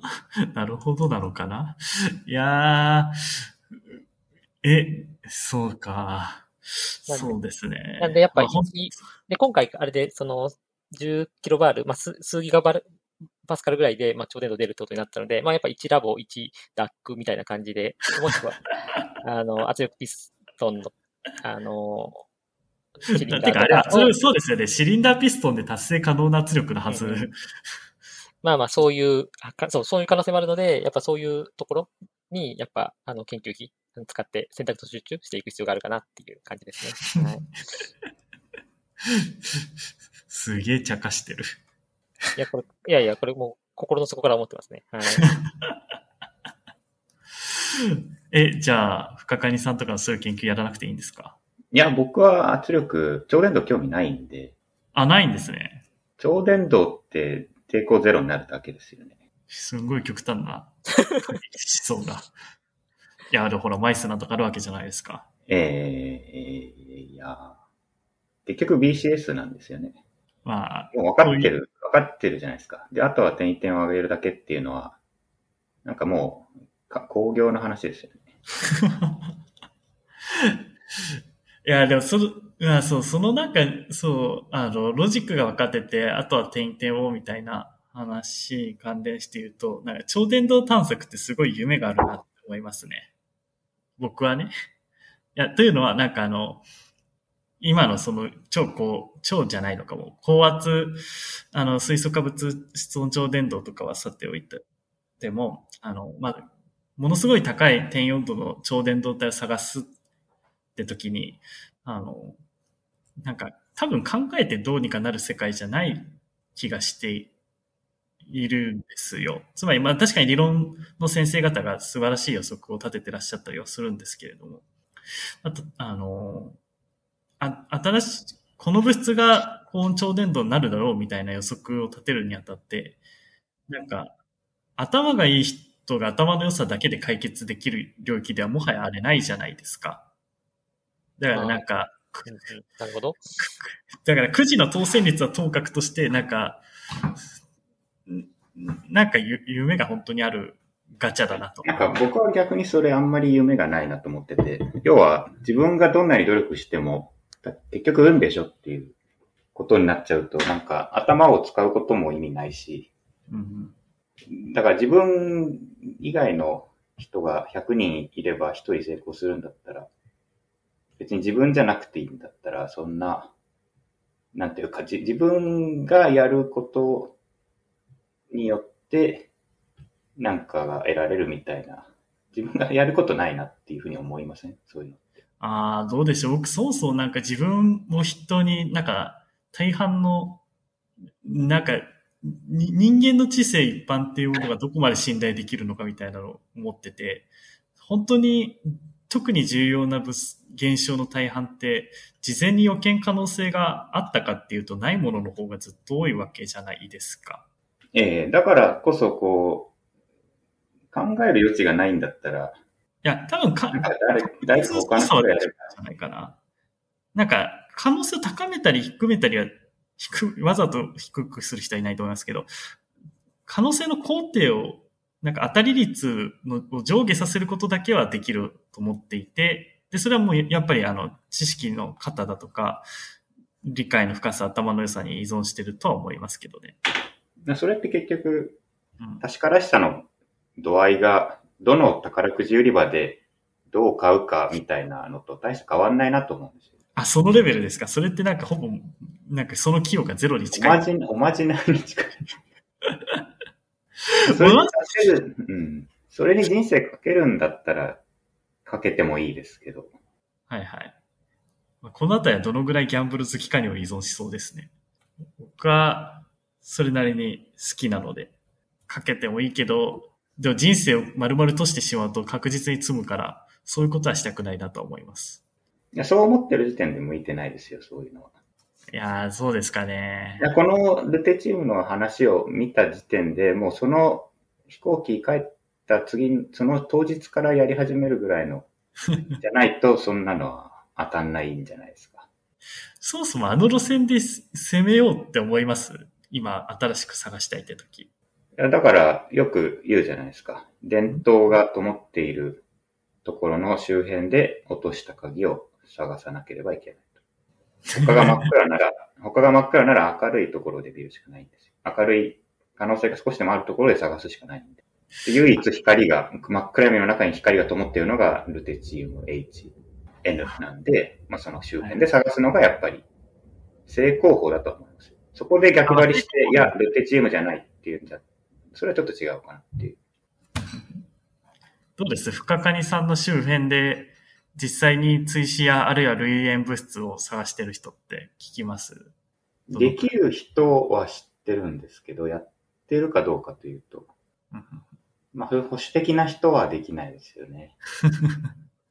うちにはやらせないってせ明言してた人いましたよね。誰だったか、大御所で。あ、そうなんですか。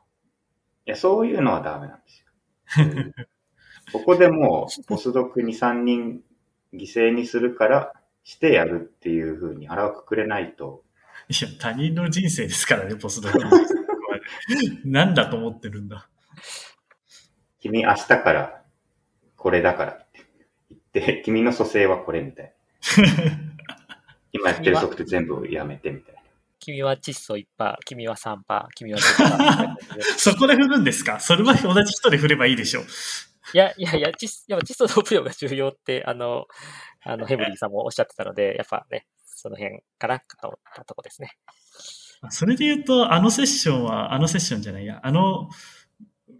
仕事はたくさんの大学院生の方を使ってるから、まあ、確かにこそうです、5人。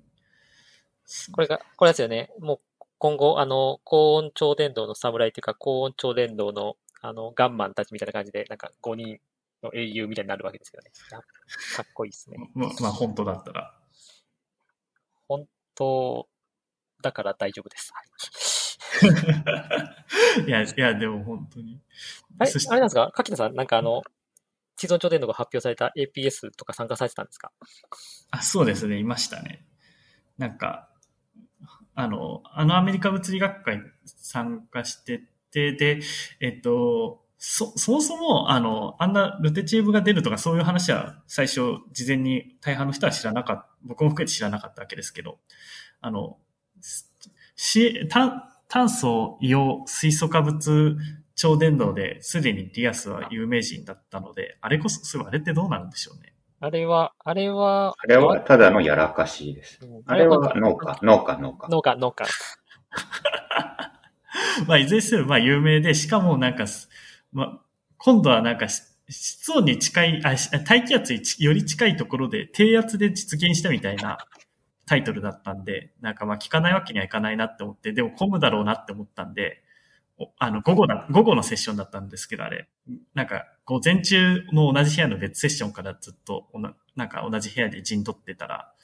まあ、幸いにして聞くことができましたね。ななぜか知らないけど、ハーシュ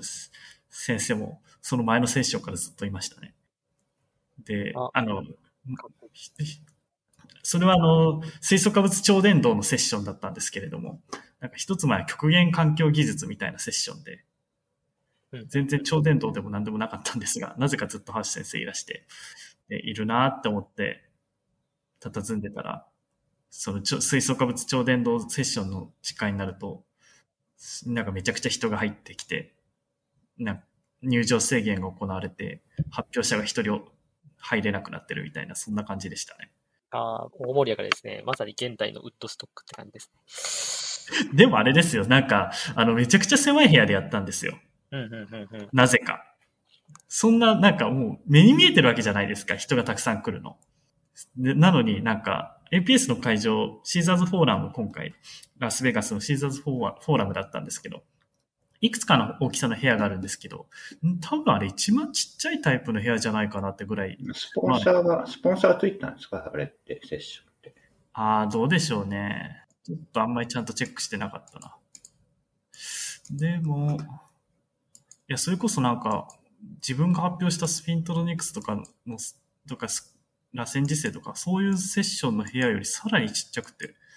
なんか80人ぐらいしか座れない部屋だったんですよね。まあ、つまり、あ選ばれた人だけが聞いてくれっていう、むしろ、あれですね。あの、S いやって感じですね。なんか、周りが、あ僕最前列で聞いてたんですけど、周り、ディアス犬の人と、あの、なんか大御所の人に囲まれて途中からすげえ居心地悪かったんですけど、なんか抜けるわけにはいかなかったので、やむなく聞いてました。いやその時に居合わせた人たちは、後の大海賊時代で、な全員名を挙げた海賊の若かりし頃だったみたいな、そういう話ですよね。じゃあ、いや、そんな風に。ですね。あの、シャンクス枠って感じですね。いや、僕、あの、脇で、じゃあ、島民 A ですね。モブキャラ枠で眺めて、ああの人超伝導はあるんだろうって叫んだんですよ。そこに置いてきたカッコダックって感じですね。いや、でも10年後ぐらいは、あの時、そ、そばにいた人たちが、物理的にでしかないけど、なんか遠くに行ってしまわれたな、みたいに。まあ元から遠くの天井の人、天井人の方々なんでしょうけれども、あの、より距離が遠くなって指を加えて眺めるというか、もう懐かしむことしかできないみたいな10年後があるかもしれないですね。ああ、なんか自分が高くなりすぎて、なんか、いや、逆逆逆。あれ？そういうことじゃなくて、いや、あの、む向こうがただでさえ有名人の皆さんがさらに成功していって、ああ、すごいなって、後から思うのかもしれない。まあでも最前列ハーシュもいましたけどね。さすが、さすが俺たちの話。そしてなんかすごい、すごくなんか、ちょろちょろ突っ込みを入れようとしては、議長に、ああの、座長に、あの、時間がないからって止められてました。扱い、扱い悲しい。いや、めちゃくちゃ使いひどかったですよ、なぜか。なんか、ひ一人確か5分ぐらい時間が余る、あの、質疑が余った人もいて、あの、ディアス研の学生で。その時当然質疑応答可能になるわけですよ。うんうんうん。で、なんですけど、なんかもう明らかに避けて質疑応答が行われてましたね。座長によって。ノリが悪いです。もうそ、5分と言わず、10分ずつぐらい質疑応答しますけどね。座長。あ、でもなんか時間あるよ、みたいな。な、なんか、でもその後、な、なぜか知らないんですけど、な、な、あ、知らないっていうか忘れちゃったんですけど、なんか30分ぐらい、あ、30分は言い過ぎか、なんか15分ぐらい、なんか、急に空白の時間ができて、で、そこで、さすがに、あの、まあ、これまでの全員に対する質疑応答タイムみたいになって、その時は、あの、ハーシュも発言してましたね。うんうんうん。なるほど。ただ、ハーシュって全員に突っ込むので、最初から順に。うんうん。あの、ディアスの前の講演者とかにも突っ込むんで、ああ、あれあですねの。、ゴムゴムのガトリングって感じですね。で、さい、まあ、さい一番最初、セッションの最初の人は普通質疑応答タイムで質問できてたんですけど、あの、された側は、うん、まあ確かにそれはその通りですね、みたいな感じで、なんか時間切れみたいな感じでしたね。なるほど。なんか、ああんまり、なんか、期待した大バトルが繰り広げられたかというと微妙なラインだったっていうのと、あと、ディアスの内容に関してはもちろん反社たくさん質問して、従ってたし、まあ一部はしてたわけですが、あの、あのセッションの中だと、もう、こいつどんだけ、これ、この先生たちどんだけ、あの、発表前にデータ蓄積したんだってぐらい全てを揃えてきてる感じがあって、もう過剰なぐらいに。うんうん、なんか、新しい超伝導体見つけました。まあ、点4度高いですって時に、あの、まあ、もちろん時間とかは測るわけじゃないですか。で、比熱も測りますよね。で、まあもちろん抵抗のデータも出して、で、まあ蘇生決定のために、まあ X 線だとかやってみたいなのがあると思うんですけど、うん、なんか、初手ではあんまりやらない測定ってあるじゃないですか。例えば？まあラ、ラマンダとか。ああ、なるほど。なんかそういうのとか、あとまあ、やりたいけど初手ですぐにできない中性子だとか。うんうんうん、そういうのまでひっくるめて、あの、5人の大学生と、大学院生と自分に分割して、あの、発表してたので、あの、なるほど。もう、こ、え、なんか、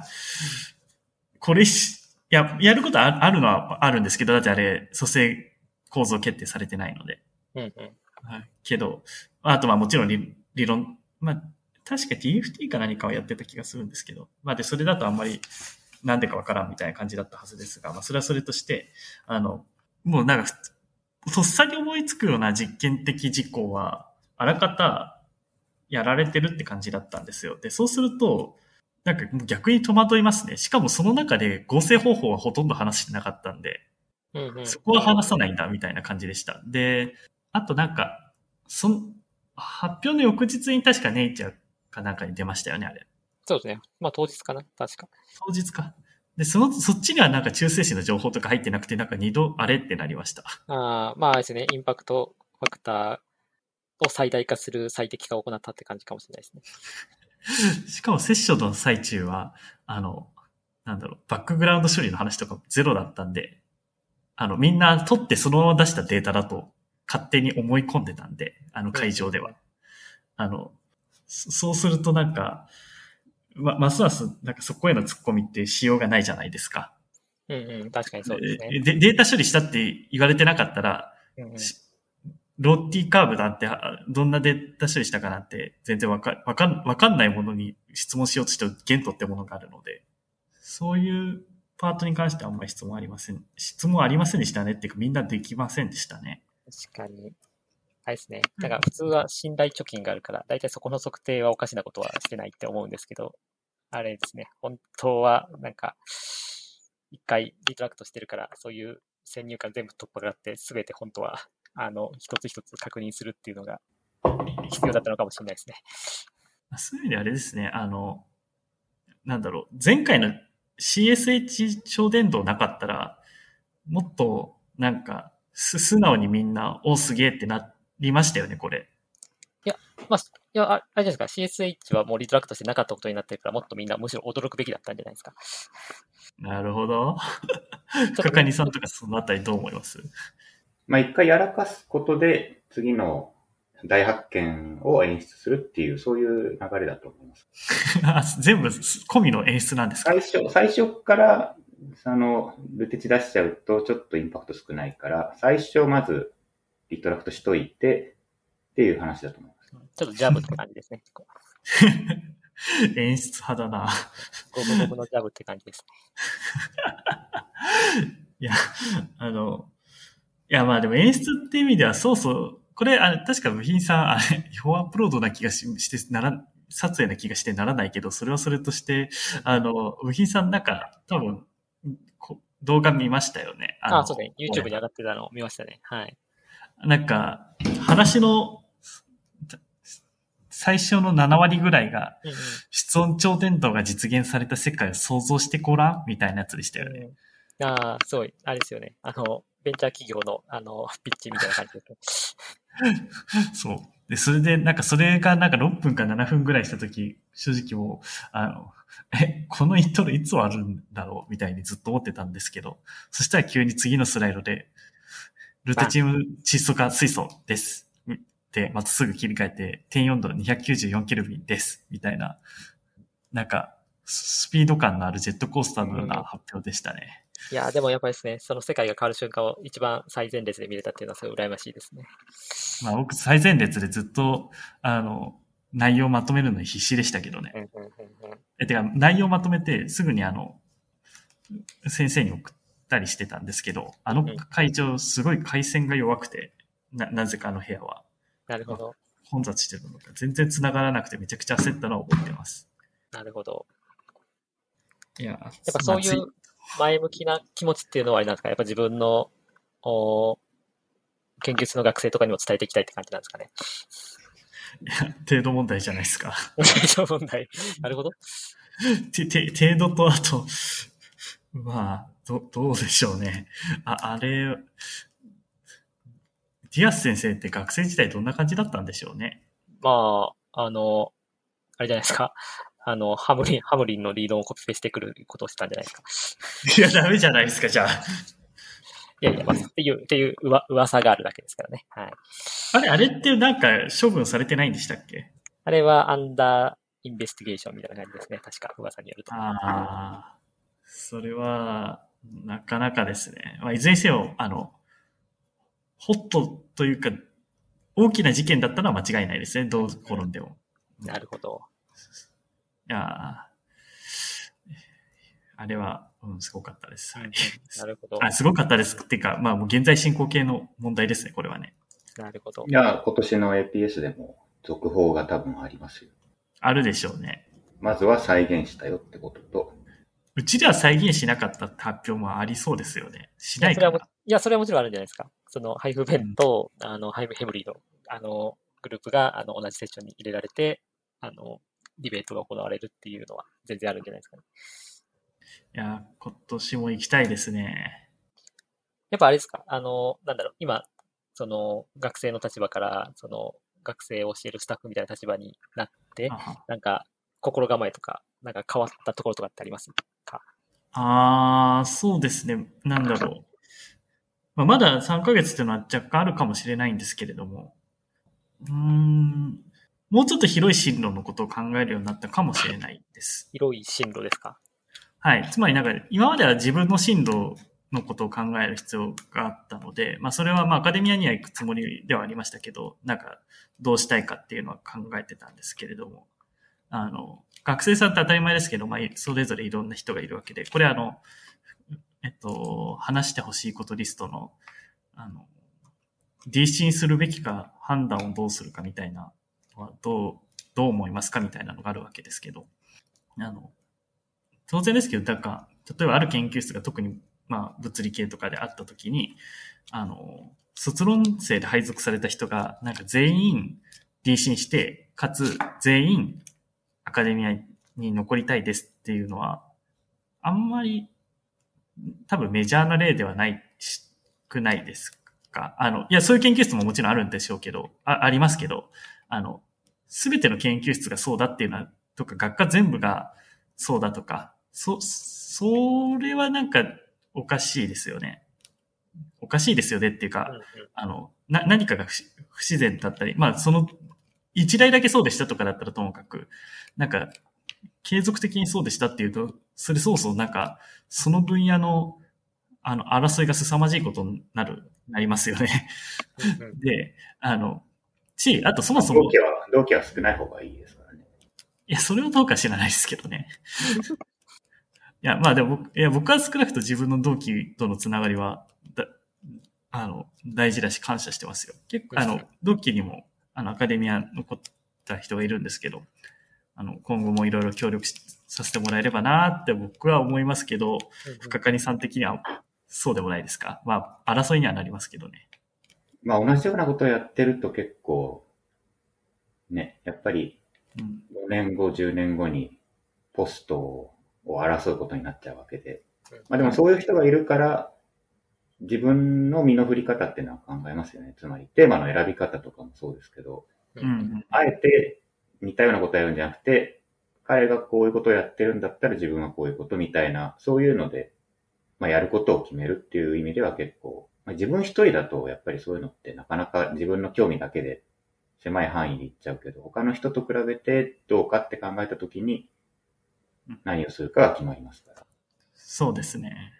そういうのもある。そういう側面でも、そういう性の側面もあるかもしれないですね。うん、まあ、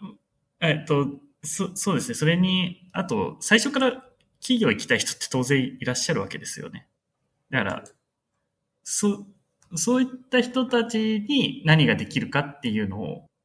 あの、アカデミアの外で行きたい人、学生さんがいて、ていうかむしろ僕はそういう人も研究室の中にいるっていうのがむしろ健全というか、極めて自然なことだと思うんですけど、その時に何を教えてあげられるか、というか何を教えてあげるべきか、というようなことは意識するようになりましたね。あで、それはさっきちょっとお金の話いろいろありましたけど、そういう側面からも大事だと思っていて、なんか、極端な話をすると、あの、アカデミアに、というか大学組織あるいは大学になんか恨みを抱いて出ていく例というのは一番不幸だと思ってるんですよ。でも実際残念ながらそうなっちゃってる人っていうのは、うちの場合は僕の身の本当に直近の人にはあんまり見受け、あんまりというか見受けられないんですほぼ見受けられないんですけれども。ただまあそういった事例っていうのは現実に存在してしまうわけですよね。でそれってかなり、あの、本人にとってまず、まあそういう辛い経験をした本人にとってまずかなり不幸な出来事であると同時に、あんまりそういう例が品質すると、まあ、社会からの需要度っていうのを下がってしまうので、研究界隈への。そういった意味でも、極めて不幸な事例だと思っていて、まあそれは、原因は、まあ教員が悪い場合もあれば、学生本人にかなりの非がある場合もあるかもしれないし、まあそもそも単なるミスマッチングであるとかいろいろあると思うんですけれども、そういう事故をどうやって回避するべきかっていうのは、実践できてるかともかく考えはする、よりするようになったかなとは思います。なるほど。で、はい。なんであの、僕、少なくとも僕は無理に DC にしろしろしろっていうことはないです。言ってないはずです。はい。うん。じゃ DC にさせるかさせないか本人に選ばせるとしたら、最初の初手でどういうテーマをやらせるかっていうのをどうやって決めるんですか？これ完成するのに5年はかかるなとかいうテーマを DC にするかどうかわかんない、ほぼほぼしないだろうっていう人には回せなくなりませんか？なりますよね。でもそうそう。それやらなきゃいけないテーマだったとしたら、どうするんですか？だからこ、これは確実に5年かかるな、かつそれやらなきゃいけないなっていうテーマって、そ、そ、むしろそこまで見通しよく事前にわかることってありますかね？まあ、じゃあ、言い方を変えると、2年間では、はい。まとまらなそう。まあ、2の、2年間で形になるとは、そんな確証はないな、みたいな。ああ、まだ、あと、まあ、きまあ、言い方変わっただけになっちゃいますけど、まあ、あの、ハイリスク、ハイリターン側か、ローリスク、ローリターン側かってことですよね。そうですね。この物質のこのデータを測定するっていうテーマだったら、まあ、ある程度、まあ、1年か1年半でデータ取り切れるなってわかりますけど、じゃあ、こういう物質物性が出る物質を探索しようよってなると、まあ、本当にいつになるかわかんないですよ。あと、私だとか、あるいは深谷さんみたいに、あの、あんまり測定例がない物質の単結子を作ってみたいなのが最初のフェーズで入ってると、なんかその物質が実際は全然できないみたいなこともあるわけですよね。ええー、あの、単結子結晶の、単結晶の合成の報告例があればいいですけど、ない時って、もうすぐできるか、めちゃくちゃかかるか、しかもめちゃくちゃかかってなおできないかって事前予見性がないから、まあそういうテーマってあるわけですよね。うん、うん。だからそういう、でも作りたいみたいな場面だと思うんですけど、それって大概は。そういうなんか、そうそうそういう博打テーマを単発でやらせること自体が僕は間違ってるかあんまり良くないと思っていて、一つはそもそもそんな博打度が極めて高いことはあんまりやらせないか、やらせる場合も、あの、ローリスク、ローリターンと、まあ確かにかかる時間、時間的リソースは分割されちゃうけれども、並行してやるべきだとは思ってます。なので。できるテーマを、できる、はい、テーマをやらせる。できるテーマをやらせる。うん、そもそも一テーマだけを、あの、一テーマというか、一つのまあ物質系だけを、あの、や、研究スタート時に一つしか考え、あの、物質をあの、念頭に置かないっていうことは絶対にしないですね。なんか、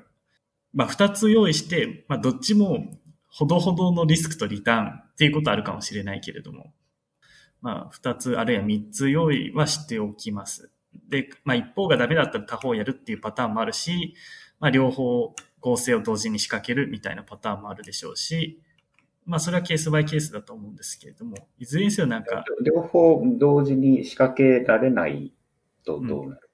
両方同時に仕掛けられないっていうのは、例えばなんか合成手法が被るとかですよね。うーん、手が遅いとか。あ、そうそう、本人のってことですか？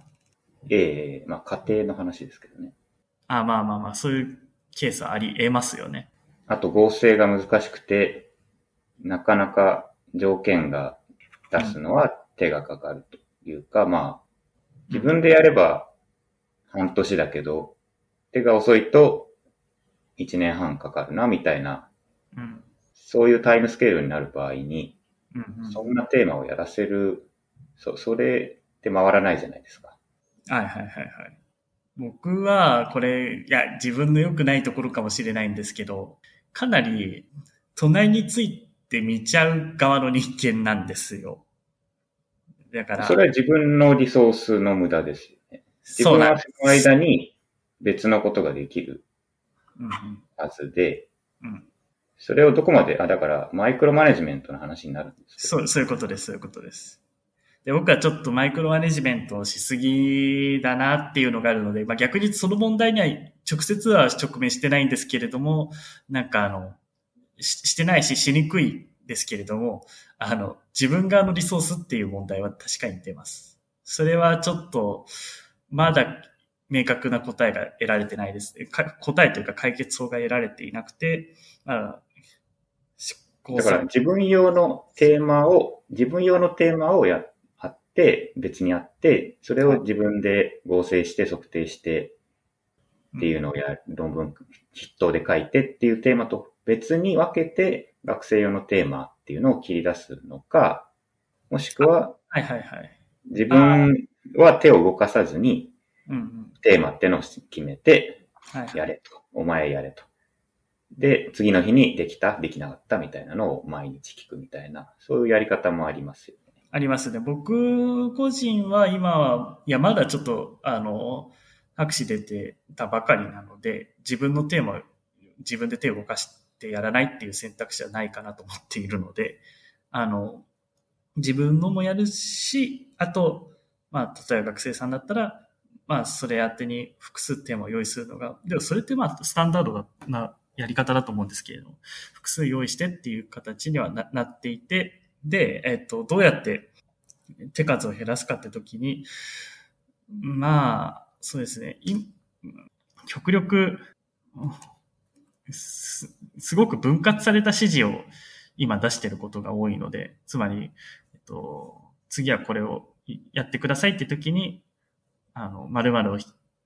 原料を測って仕込むの、じゃあ次はちょっとやってみてくださいみたいに、すごく細切れの指示を、まあ、それは、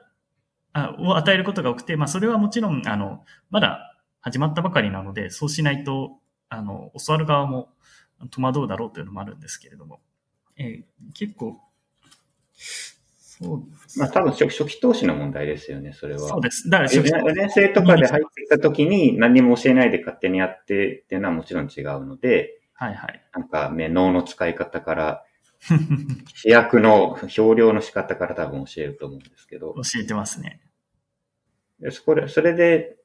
まあじゃあ1年ぐらい教育にかけたとして、はいはいはい。でもそれが目になるのが、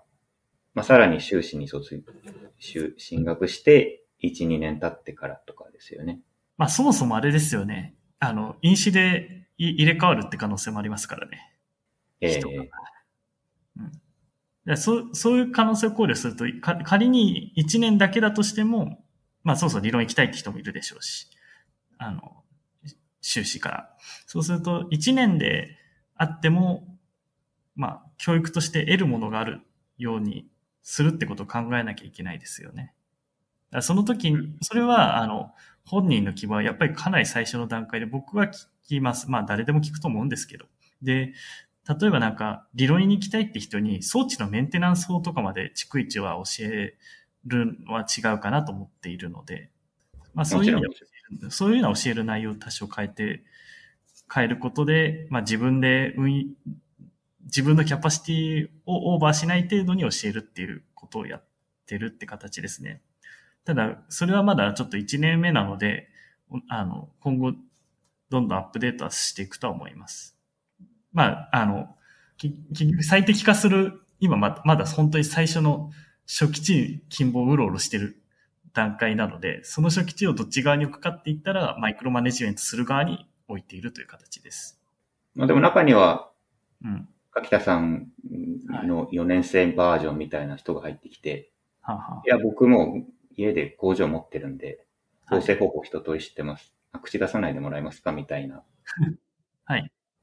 まあ、確かにそういう方が、いや、てか、まず、ごめんなさい。大前提として、私自身が、あの、入った時点でそんな知見があったかっていうと、なんか、いや、確かに、いくつかの合成は知っていたりだとか、あるいは別に合成だけ別にしてたわけじゃなくて、というか、そうそう、物性だけ遊んでたわけじゃなかったので、まあ、いくつかありますけれども、あの、健康と研究をプロフェッショナルに近づく過程として行うという意味においては、全然もう、ダメダメだったわけですよ。という、まあ、前提を置いといて、まあ、それをクリアしてるような、極めて有能な方が入ってきたとして、それは、あの、いや、楽ですよね、ある程度ね。ただもちろん、あの、安全のことはすごく気を配らなければならないのと、あと、どの装置であっても、というか仮に使ったことがある装置であっても、ああの、一回はさすがに教えなければならない。一回というか、そうですね、最初の数回教えなければならないので、というのがあって、かつ、あの、まあ、ある程度実験経験を積んでる方であったら、あの、まあ、それぞれの研究室の、同じ装置であっても、それぞれの研究室で多少領域の差があったり、まあ、安全管理に差があったりとか、っていうことを把握しておられるはずなので、なんか、お、お教わる必要ないですって言い方をされることはないんじゃないかなって思いますね。というか、されるとしたら、あの、むしろそう、そうとは言えないんだっていうのを説明する必要があると思います。っていう感じで納得します。まあ、つ、つ、追加で、あの、お、あの、お尋ねになりたいことあったら。いや、研究室のルール管理ってどうしてるのかなっていうのが、それは、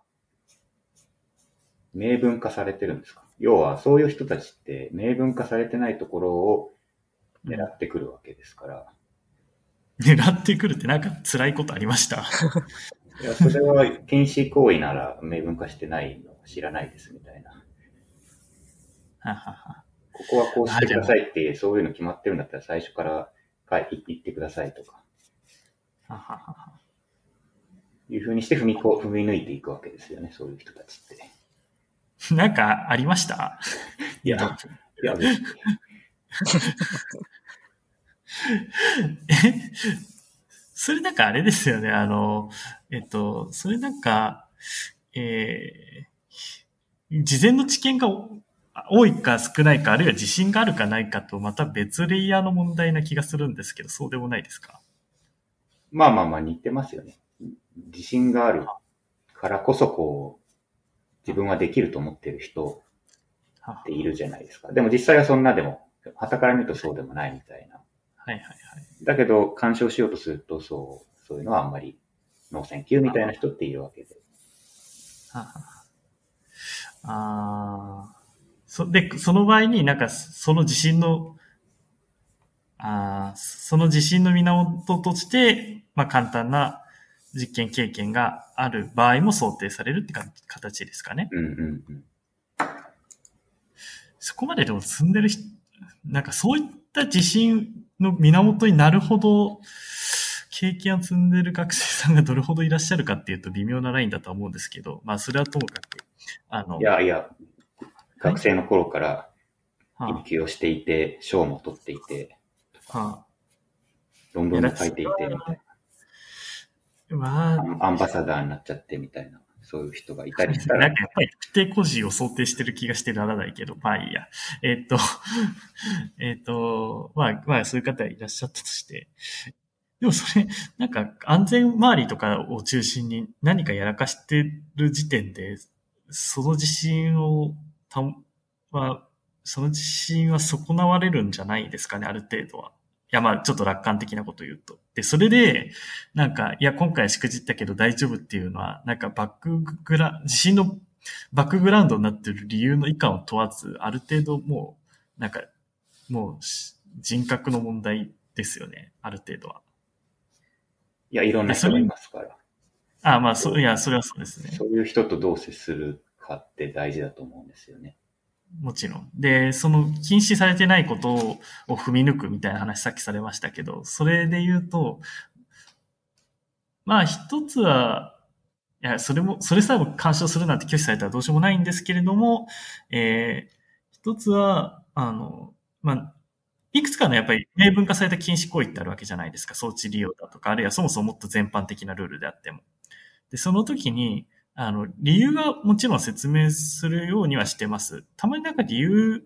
を明示化し、明示しないで説明する人もいるようだというのは聞いてるんですけど、まあ、それはない、極力ないようにしてます。なんであの、装置の使い方とか教えるときに、あの、装置の構造から教えるタイプの人間ではあります。そういうことをしない人もいるのは知ってます。で、えっと、ただそれでも多分今、深谷さんが想定されてるような方っていうのは踏み抜くと思うんですよ。なぜなら、あの、もうそ、こちらが想定していないような、あの、やらかしってのがあるわけですよね。多分。まあ、そのレベルでの、そこはしないっていう大前提が多分あります、共有されてない。はい。あ、あってかつそれがそこをそうしたらそうなるのは、あの、小学生でもわかるだろうと思って教えないことがあるわけですよね。はい、我々の教える時のレベルとして。はいはいはい。ありますね。だけどそこをやるという時にどうするかっていうのは。まあ、そうそうあれですね。装置を使い方最初教えるわけじゃないですか。例えば装置だとか、まあ、な何らかの使い方を教えるた後に、で、2、3回一緒にやって、その後、いや、あの、とりあえず口出ししない、一人でやらせてそれをそばで眺めるっていうようなプロセスを踏むと思うんですよ。で、今その、なんかこっちが想定していないようなやらかしって多分、もしあるとしたら、その生還してる最中にやらかされる確率が比較的高い、全部ではないにせよ、と思うんですが、そのあたりはどう思います？それだと見ていないといけないですよね。あ、つまり、あの、一回見てるときはやらかさないんだけど、なんか回を経ることに気が緩んでやっちゃうみたいなやつですか？ええー、それはかなり難しいですね。まあ、まあ、まあ、今この現状に関し、極めて限られた現状に関して言うと僕も結構な頻度で実験室に出入りしてちょろちょろ眺めてるので、あの、ある程度年がいってる、あの、熟達してる博士とかの陰性さんに関してであっても、あの、まあ、半分は好奇心もあって、たまにチラッと見てたりするんで、うん、まあ、不定期のチェックが行われている状態と言えなくもないです。今は。ただし完全ではないですね。し、それを完全にするっていうのは、かなり厳しいし、それ多分学生側の立場からしても、なんかずっと見られ、常になんか監視されてるみたいになって、あんまり心地よくないんじゃないかなとは思いますが、あの、ある程度標準的な感性の方が相手だとしても。ちなみに深谷さんが学、まあ学生なので、学生立場として、なんかどうされたいとかってあります？うーん。やっぱりでも安全のルールは明文化してほしいですよね。人に説明されて、その時に、その時限りだと忘れちゃうし。まあ、ある程度はしますよね、だから。あ、てかしてますよね、普通ね。ええー、だから紙に書いてほしいですね。うんうんうん。で、その上で、そ、それ以外は自由っていうふうにしてほしいかなと思いますけど。それさっき例示されてたような、なんか、もうそう、想定している水準よりはるかに低水準のところでのやらかしみたいなのはどう防がれるべきとかって思ってます？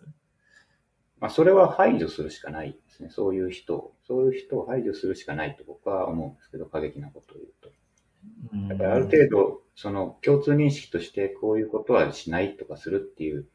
部分で、認識が違う人っていうのは、やっぱり研究室にいられないと思うんですよね。うん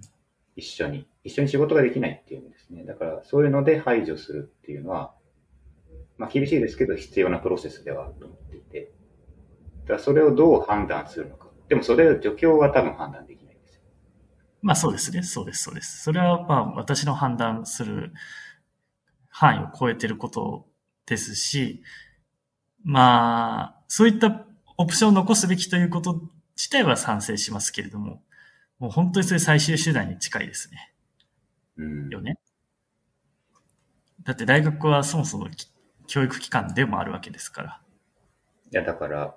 執刀医として執刀したら、こう人をカテーテルをつ貫いちゃうみたいな人をどうするかってことですよね。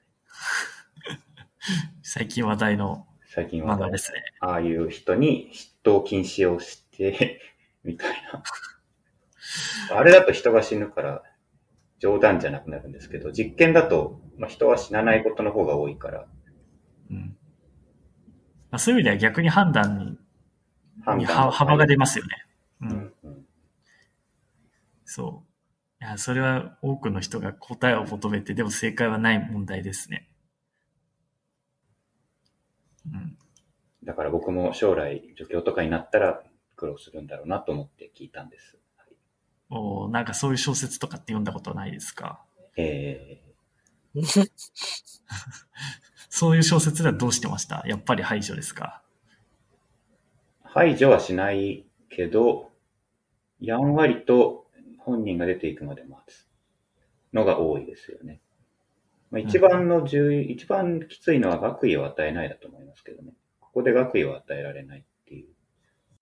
えっと、ああ、そうだ。コンテンツの話でしたね、あと。コンテンツの話で言うと、まあ今はそれこそ、深谷さんが触れた、あの、脳外科医武田くんは、良くも悪くも目が離せませんね。なるほど。いや、あの、まあ、すごい作品だなとは思います。うんうんうん。いやーただなんかどう評すればいいかが、コンプラ的に迷いますね。いや、臨場感ありますね。そうですね。どれくうんらい本当なんですかね？それがまた難しいですよね。え、てか、あ、いや、あの、もちろん、個人名は脚色してますけど、うん。いや、一応あれは作品なので。だから将来、研究室でのいろいろなことを作品化するということもあり得るわけですね。いや、僕はしませんけどね。コミケで発売されたりはしないですか？し、しないしない。しません、しません。いや、ププライバシー上ダメでしょ。いや、だからそういう意味で取り扱いが難しい作品ではあります。ね、ああの作品は。なるほど。うん。そうですね。え、深谷さんがなんか最近注目してるコンテンツとかってなんかあります？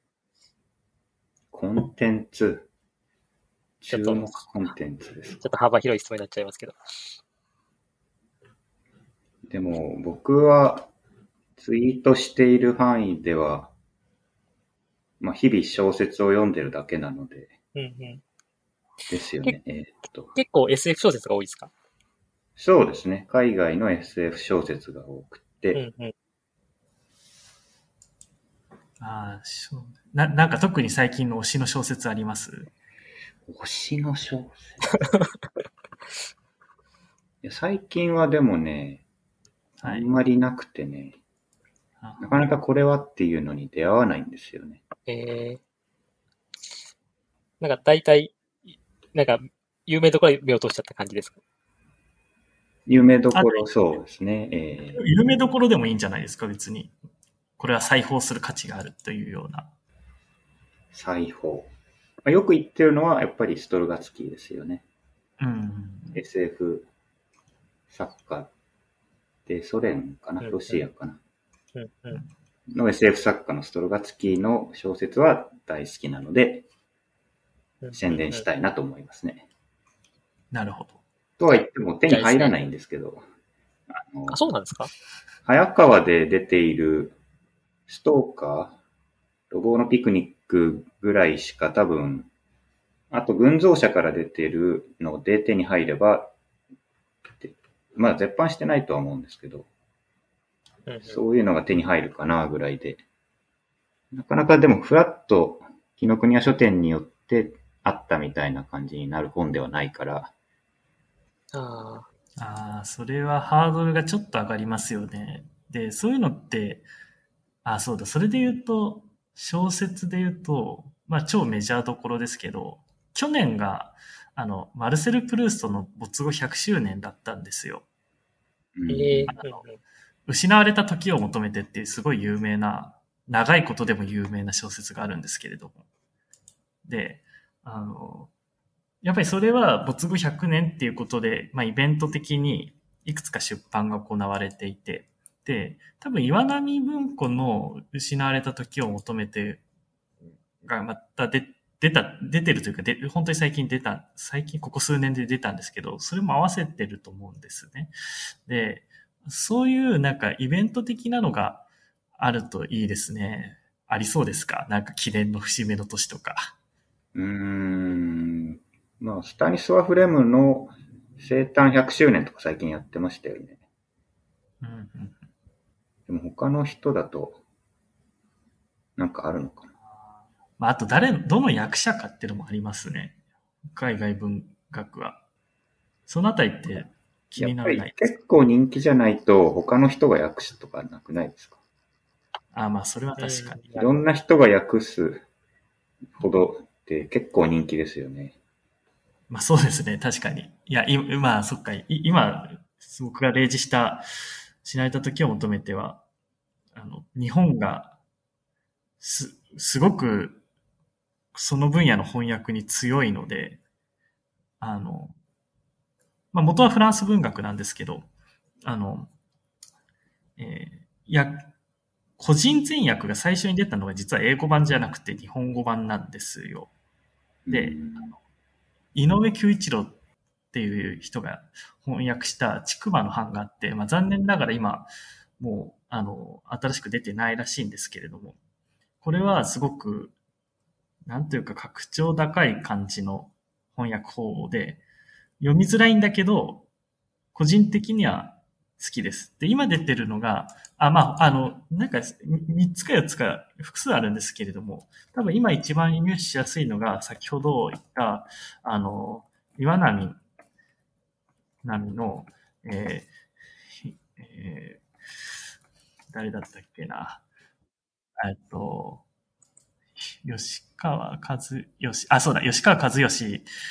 役で、で読むんだと思うんですけど、よ吉川役があって、これはすごい軽い、軽やかで読み進みやすいです。あと図版とかがすごい挿入されてて、あの、わかりやすいというのがありますね。なんかかなり図版です。あの、えっと、すごくこの小説挫折率が高くて、一巻しか読んだことない人の割合がめちゃくちゃ高いことで有名な小説なんですけれども、あの、んどんな内容かっていうと、よく、あの、おじいちゃんとかおばあちゃんとかが昔話をするっていうことあるわけじゃないですか。一般論として。あの、えー若い頃は、みたいな。ああいうのの寄せ集めみたいな本なんですよ。すごいざっくり言うと。ただ、それをし、た瞬間になんか思い出したことが書いてあるみたいな。あ、それは、あれですね。あの、まあ、そういうばことがあるよね、みたいなのが、この本で一番有名で、なんで一番有名かっていうと、最初の方に出てくるからみんな読んでるみたいな感じなんですけれど。あ、そうなんですね。あれは、はい、あの、こあの、お茶を飲んだ時に、まあ、ジャスミン茶みたいな茶なんですけど、本当は、あの、工芸茶を、確か工芸茶だな。工芸茶にマドレーヌを浸して、あの、食べた時に、かつての記憶を思い出すみたいなのがあるんですけど、同じようなことがあったから。研究やっててもよくありますよね。瞬間に、ああ、ああいうことがあったな、みたいな。ああいう論文があったなって思い出して、研究が進むみたいな。本当に修士2年ですか？えー紅茶、紅茶に、紅茶を浸しているときに、ああ、ああいう論文昔読んだな。まあ、ないとは言わないですけど。まあ、っていうような、あの、パートが、あの、一巻の半ばぐらいにそれ出てくるので、まあ、一巻っていう区切りじゃないんですけど、あの、ちくま版と岩波版で関数も違うし、ちくまは10巻で、岩波は14巻ですけど、でもどっちでも1巻に入る最初の方なんで、有名ですね。そこを除いたら、面白いエピソードは何巻ですか？いや、だから面白い、いとしたら。や、多分1巻から読まないと、あの、登場人物が発散的に増えていくので、伏線回収あるんですか？なくはないけどって感じです。結局あの、おじいちゃんとかおばあちゃんとかが、あの、えっと、自分の親戚とか、交友関係を中心にした昔話をしてくるみたいなの、みたいなのをそ連想してもらえるといいんですよ。あの、この本って。だから、一貫したストーリー展開があると、まあ、ある、あるっちゃあるんですけど、あるというよりかは、あの、こういうことがあってっていう記憶を大まかには順を追ったりして語られていくというようなて体裁の本になっていて、ただはい。っ読んでて何が楽しいんですか？てなるじゃないですか。ええええええで、なんであの、ストーリー展開とかを楽しもうってする人もいると思うし、まあそういう楽しみ方もあると思うんだけど、私自身はそうではなくて、あの、その語ってる人間が、19世紀の、まあ、19世紀のひ、まあ、フランス文学史上も重要な、あの、文学者で、かつ、富豪というか、まあ、ブルジョワだったっていうところに、か、あの、重きを、僕は読み手として置いていて、それはなんでかっていうと、やっぱり、当時の生活、社会風俗って、教科書的知識としてはもちろんあるけど、その実態に、の内側から見た資料って、まあ日記だとかになりますよね、基本的にね、うんうん見ようとしたら。ただ、その日記の書き手が必ずしも、なんか語彙力があることって担保されてないわけじゃないですか。とか考察がなされてることとか。それが、あの、深くなされてるような記憶集に近い読み方を僕はしています。でもこれは人によって読み方が違うと思いますけど。で、そうすると、あ、まあ、いや、純粋に、あ、むかあの、当時はこうだったんだって、あの、文化の違い的に楽しむこともできて、あの、例えば、いや、実はこの本ね、あの、高校卒業してからずっと高校同期とかを中心に読書会をやってて、い未だにやってるんですけれども、あの、同じ本で、延々と。あの、最近読んだところ、あ、で、それ最初、井上役で読んで、その後、吉川役で途中で切り替えて読んでみたいなことやってるんですけど、あの、よ、岩波版の4巻あたりで出てくるのが、あの、最近の美術、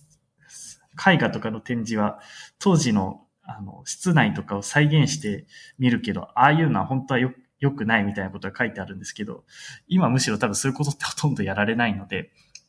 あそんな、そういう批判が出てる時代もあったんだなって楽しんで読んだりしてます。ただそれは、あの、21世紀の日本人だからそう思いながら読むだけであって、多分当時評価された視点の中心はそこではないはずです。ただそういう楽しみ方をして読むことができて、で、かつ、まあ、ただこれはそんなに珍しい読み方じゃないと思いますね。あの、ベロエポックの時代にかけて、まあ、フランス社会がどうであったかっていうのを小窓から覗き見るみたいな楽しみ方をしてる人は、あの本を2回以上読んでる人も一定数を占めてると思います。今、おしゃれな表現が入りましたね。小窓から見ると。そうなるほど。ありがちツイツイッターを裏垢で見るみたいな、そういう。ああ、裏垢である必然性はないけどそうですね。結晶ができてるか、小窓から見る。見たいな。やっぱり電気炉に突っ込んでると、箱型炉とかだと、途中で見るわけにいかないんで、あれですよね、コメント書き方と一緒って言いますよね。なるほど。赤子泣いてを蓋取るなって。あの、温度条件が狂っちゃうんで。うんうんうんうん。そう。確かに。じゃあもうミューオンで投資するしかないですね。そ、そんな大掛かりなことはできない。なるほど。いや、幅広い。皆さん、幅広い趣味ですね。なるほど。大体、伺いたいこと聞けたかな。深刈さんとかなんか、これだけ、あと聞いときたいみたいなことあります？そうですね。メディア出演の政府の影響とか聞きたかったんですけど。あ、あ確かに。そこ最後、伺いますか。はい。ああ、やっぱり僕はそう、まあ、とあるメディアに一回出演し、一回じゃないわ。あ、しかも何回かいくつかのあ、あるんですけれども、あの、うん、トータルで見ると面白かったですね。あの、面白いっていうか、個人的には楽しかったですね。それはなんでかっていうと、あの、我々はやっぱり普段サイエンスをやってるわけで、それって真実性っていうのはすごく問われるわけじゃないですか。いや、っていうか真実性を失ったことを書いたら単なる捏造じゃないですか。でも、あの、それが第一ではない業界ってもちろん世の中にあるわけですよ。特にバラエティ番組とか。うん、で、なるほど。だって別にそれは何が真実かであるかが大前提にあるというよりかは何が面白いかの方が重要なわけですよね。でそういった価値観が異なる社会。しかも個人で価値観が大きく異なるなんてよくあるけれども、そうじゃなくて価値観がその業界として丸ごと異なるっていう世界ではどういう風になっているのかっていうのを、もちろんそんな1回や2回出た程度で、あの、見て知った気になっちゃいけないわけですけれども、でも触れることは間違いなくできる。それはすごく面白くて、あ、こんな風になってるんだって思いました。というかむしろ僕普段あんまり、バラエティ番組とかそんなに見てないので、あの、中を見て、かつ、成果物というか、放映されるものを見て、それで楽しいと思いました。あの、ああ、なるほど、なんかそれ単発で見るよりよっぽど楽しかったですね。ただ、なんか予想、負の側面っていう意味で言うと、あの、えっと、負の側面っていう意味で言うと、あの、受け取られ方をコントロールできるわけは当然ないっていうのと、あと思ったより、あの、そういう番組とかがの真実性がすごく高い、編集などがある前提でないというような、あの、見方をしてる人も、身の回りにはいないんだけれども、離れるといるなっていうのはあります。うん。ああ。でもまあ、トータルで見たら、そんなん、あの、直接関わり合いにな、なる人に関しては、あの、なんか致命的な認識の底があったら、あの、口で言って修正すればいいですし、関わり合いにならない人は直接機会を加えるレベルで私の場合は注目されたりしてるわけではないので、そんなに。メディアに、メディアに出たり、はい。ネットニュースになったりした人に関して、こう、はい。外野がワイワイ言うことがあるわけじゃないですか。あるでしょうね。それも、そそういう自称、化学者の人もいる中で、作者さんもそういうふうなことをされてる可能性はありますよね。ああ、まあ、あるでしょうね。それの影響とかってあるんですか？そういう、それで何か。僕はそういうね、多分そ、えっ、ー、と、今、その特定個人の人は、あの、某科学者さんとかは、あの人はタレントとして多分登録してる人で、事務所に。あの、そうすると、ちょっと話が全然変わってきちゃうわけですよ。つまり、もうそれが、あの、まあ、本業にか、かなり寄っちゃうので、あの、影響もいちいち大きくなっちゃうし、てかそうそう露出の頻度が高いので、あの、コントロールできない世の数勢というのは大きくなっちゃうんで、それは大変だなと思うんですけど、私は、なんか、そういうメディア出演とかを、あの、本業にする気はゼロですし、というか、あんまり定期的にする気さえなない。だってあの、あ、こんな世界があるんだ、ふんふんで終わりで、のつもりだったわけですから、つもりだったっていうか終わりなわけですから、あの、そうすると、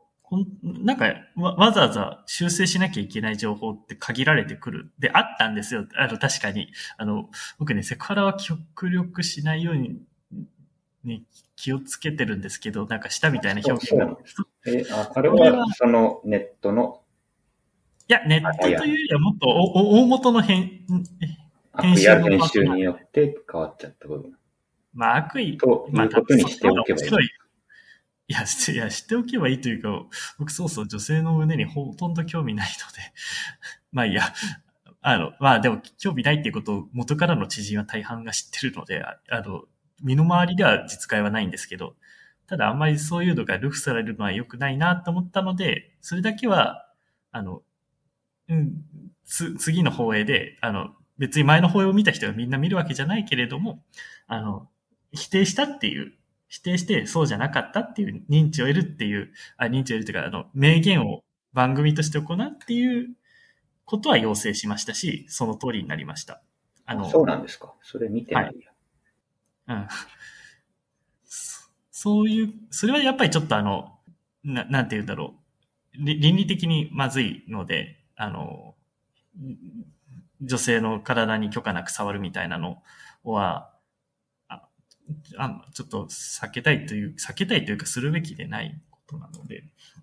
それをしたという印象に一切の言い訳が立たなくなるというのはまずいので、てか実際してないし、から、それ、それだけはちょっとコントロールしました。てかしていただきましたけど、そんぐらいですね。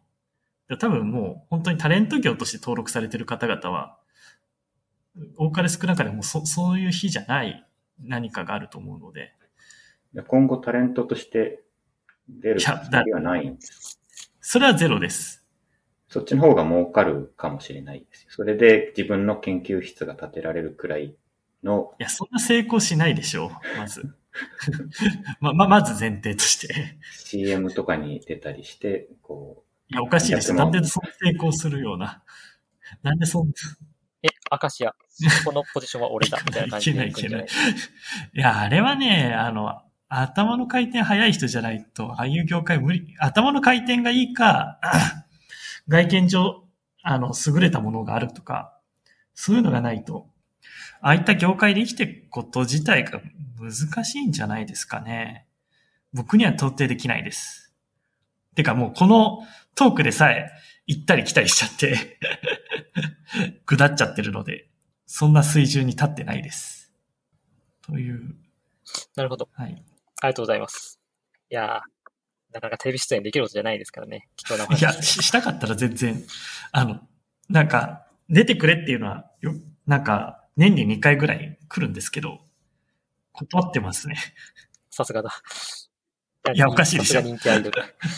そうそう、今は、専門あの、専門科枠として出たりしないんですか？東京大学の何々氏はこう言うみたいな。いや、それはありえますね。科学的に確からしいです、みたいな。うんそれそれで出演するという手はありますよ。固体物理の、で、需要、めっちゃ少ないでしょ。いやいや、これから室温超伝導が実現したってことで、どんどん注目を浴びてくるんじゃないかなそれ多分超伝導の専門家のとこ行ってほしいですね。行った方がいいですね。まあ確かに、あの、そう、深谷さんご存知だと思うんですけど、あの、なんか、あんまりくだ、くだらないというか、あの、品位を貶めるような形で出るべきでないみたいなのが、明文化されてるかどうかともかくありますよね。いや、僕もすごくそうだと、その通りとしか思わないですけど。そう、そうなんですか。まあ、大学、大学の品位を貶めるような行為をしたら、まあ、懲戒とか、まあ、僕の場合、退学、留留学、留年とかそういうような処分を受ける可能性はありますよね。結構だ、その観点、まあ、グレーってほどグレーじゃないけど、まあ、あんまり良くはなかったですね。必ずしも。ただまあ、僕から言えることとしては、あれを笑って楽しんで見た方も結構いるということなので、それはもう、あの、てかそのためにああいう番組とかがあるわけですから、目的が達成されており、良かった良かったという感じはあります。はい、ありがとうございます。じゃあ、これで大体、聞きたいことが伺えたかなと。いや、長くは、すいません、はいなんか、ちょっとグダグダのことが多くて。いやいや、熱く語っていただいて、こう、深谷さんも適宜フォローしていただいてありがとうございます。そのうち深谷、深谷さんがメインのも聞いてみたい気もしますね。いや、今回僕、代打なんで、その、元の人が出たいって言ったら、まあその人が出ればいいんじゃないかなと思ってます。僕はまあそんな。あそうなんですよね。うん。確かに。ね、今回、福谷さん、あれですね、あの、風神さんというすごい、あの、方の代打としてちょっと今回ご参加いただいたので、ちょっとそちらの方をメインにしてもちょっとまたお話伺ってみたい。なんか資格を書き出しと、えっと、そうですね。交代してちょっとまあ聞いてみたいこと気もしますね。はい。はい。で今日はちょっと長々となってしまったんですが。ありがとうございました。編集お願いします。お疲れ様です。はい。お疲れ様です。はい。あありがとうございます。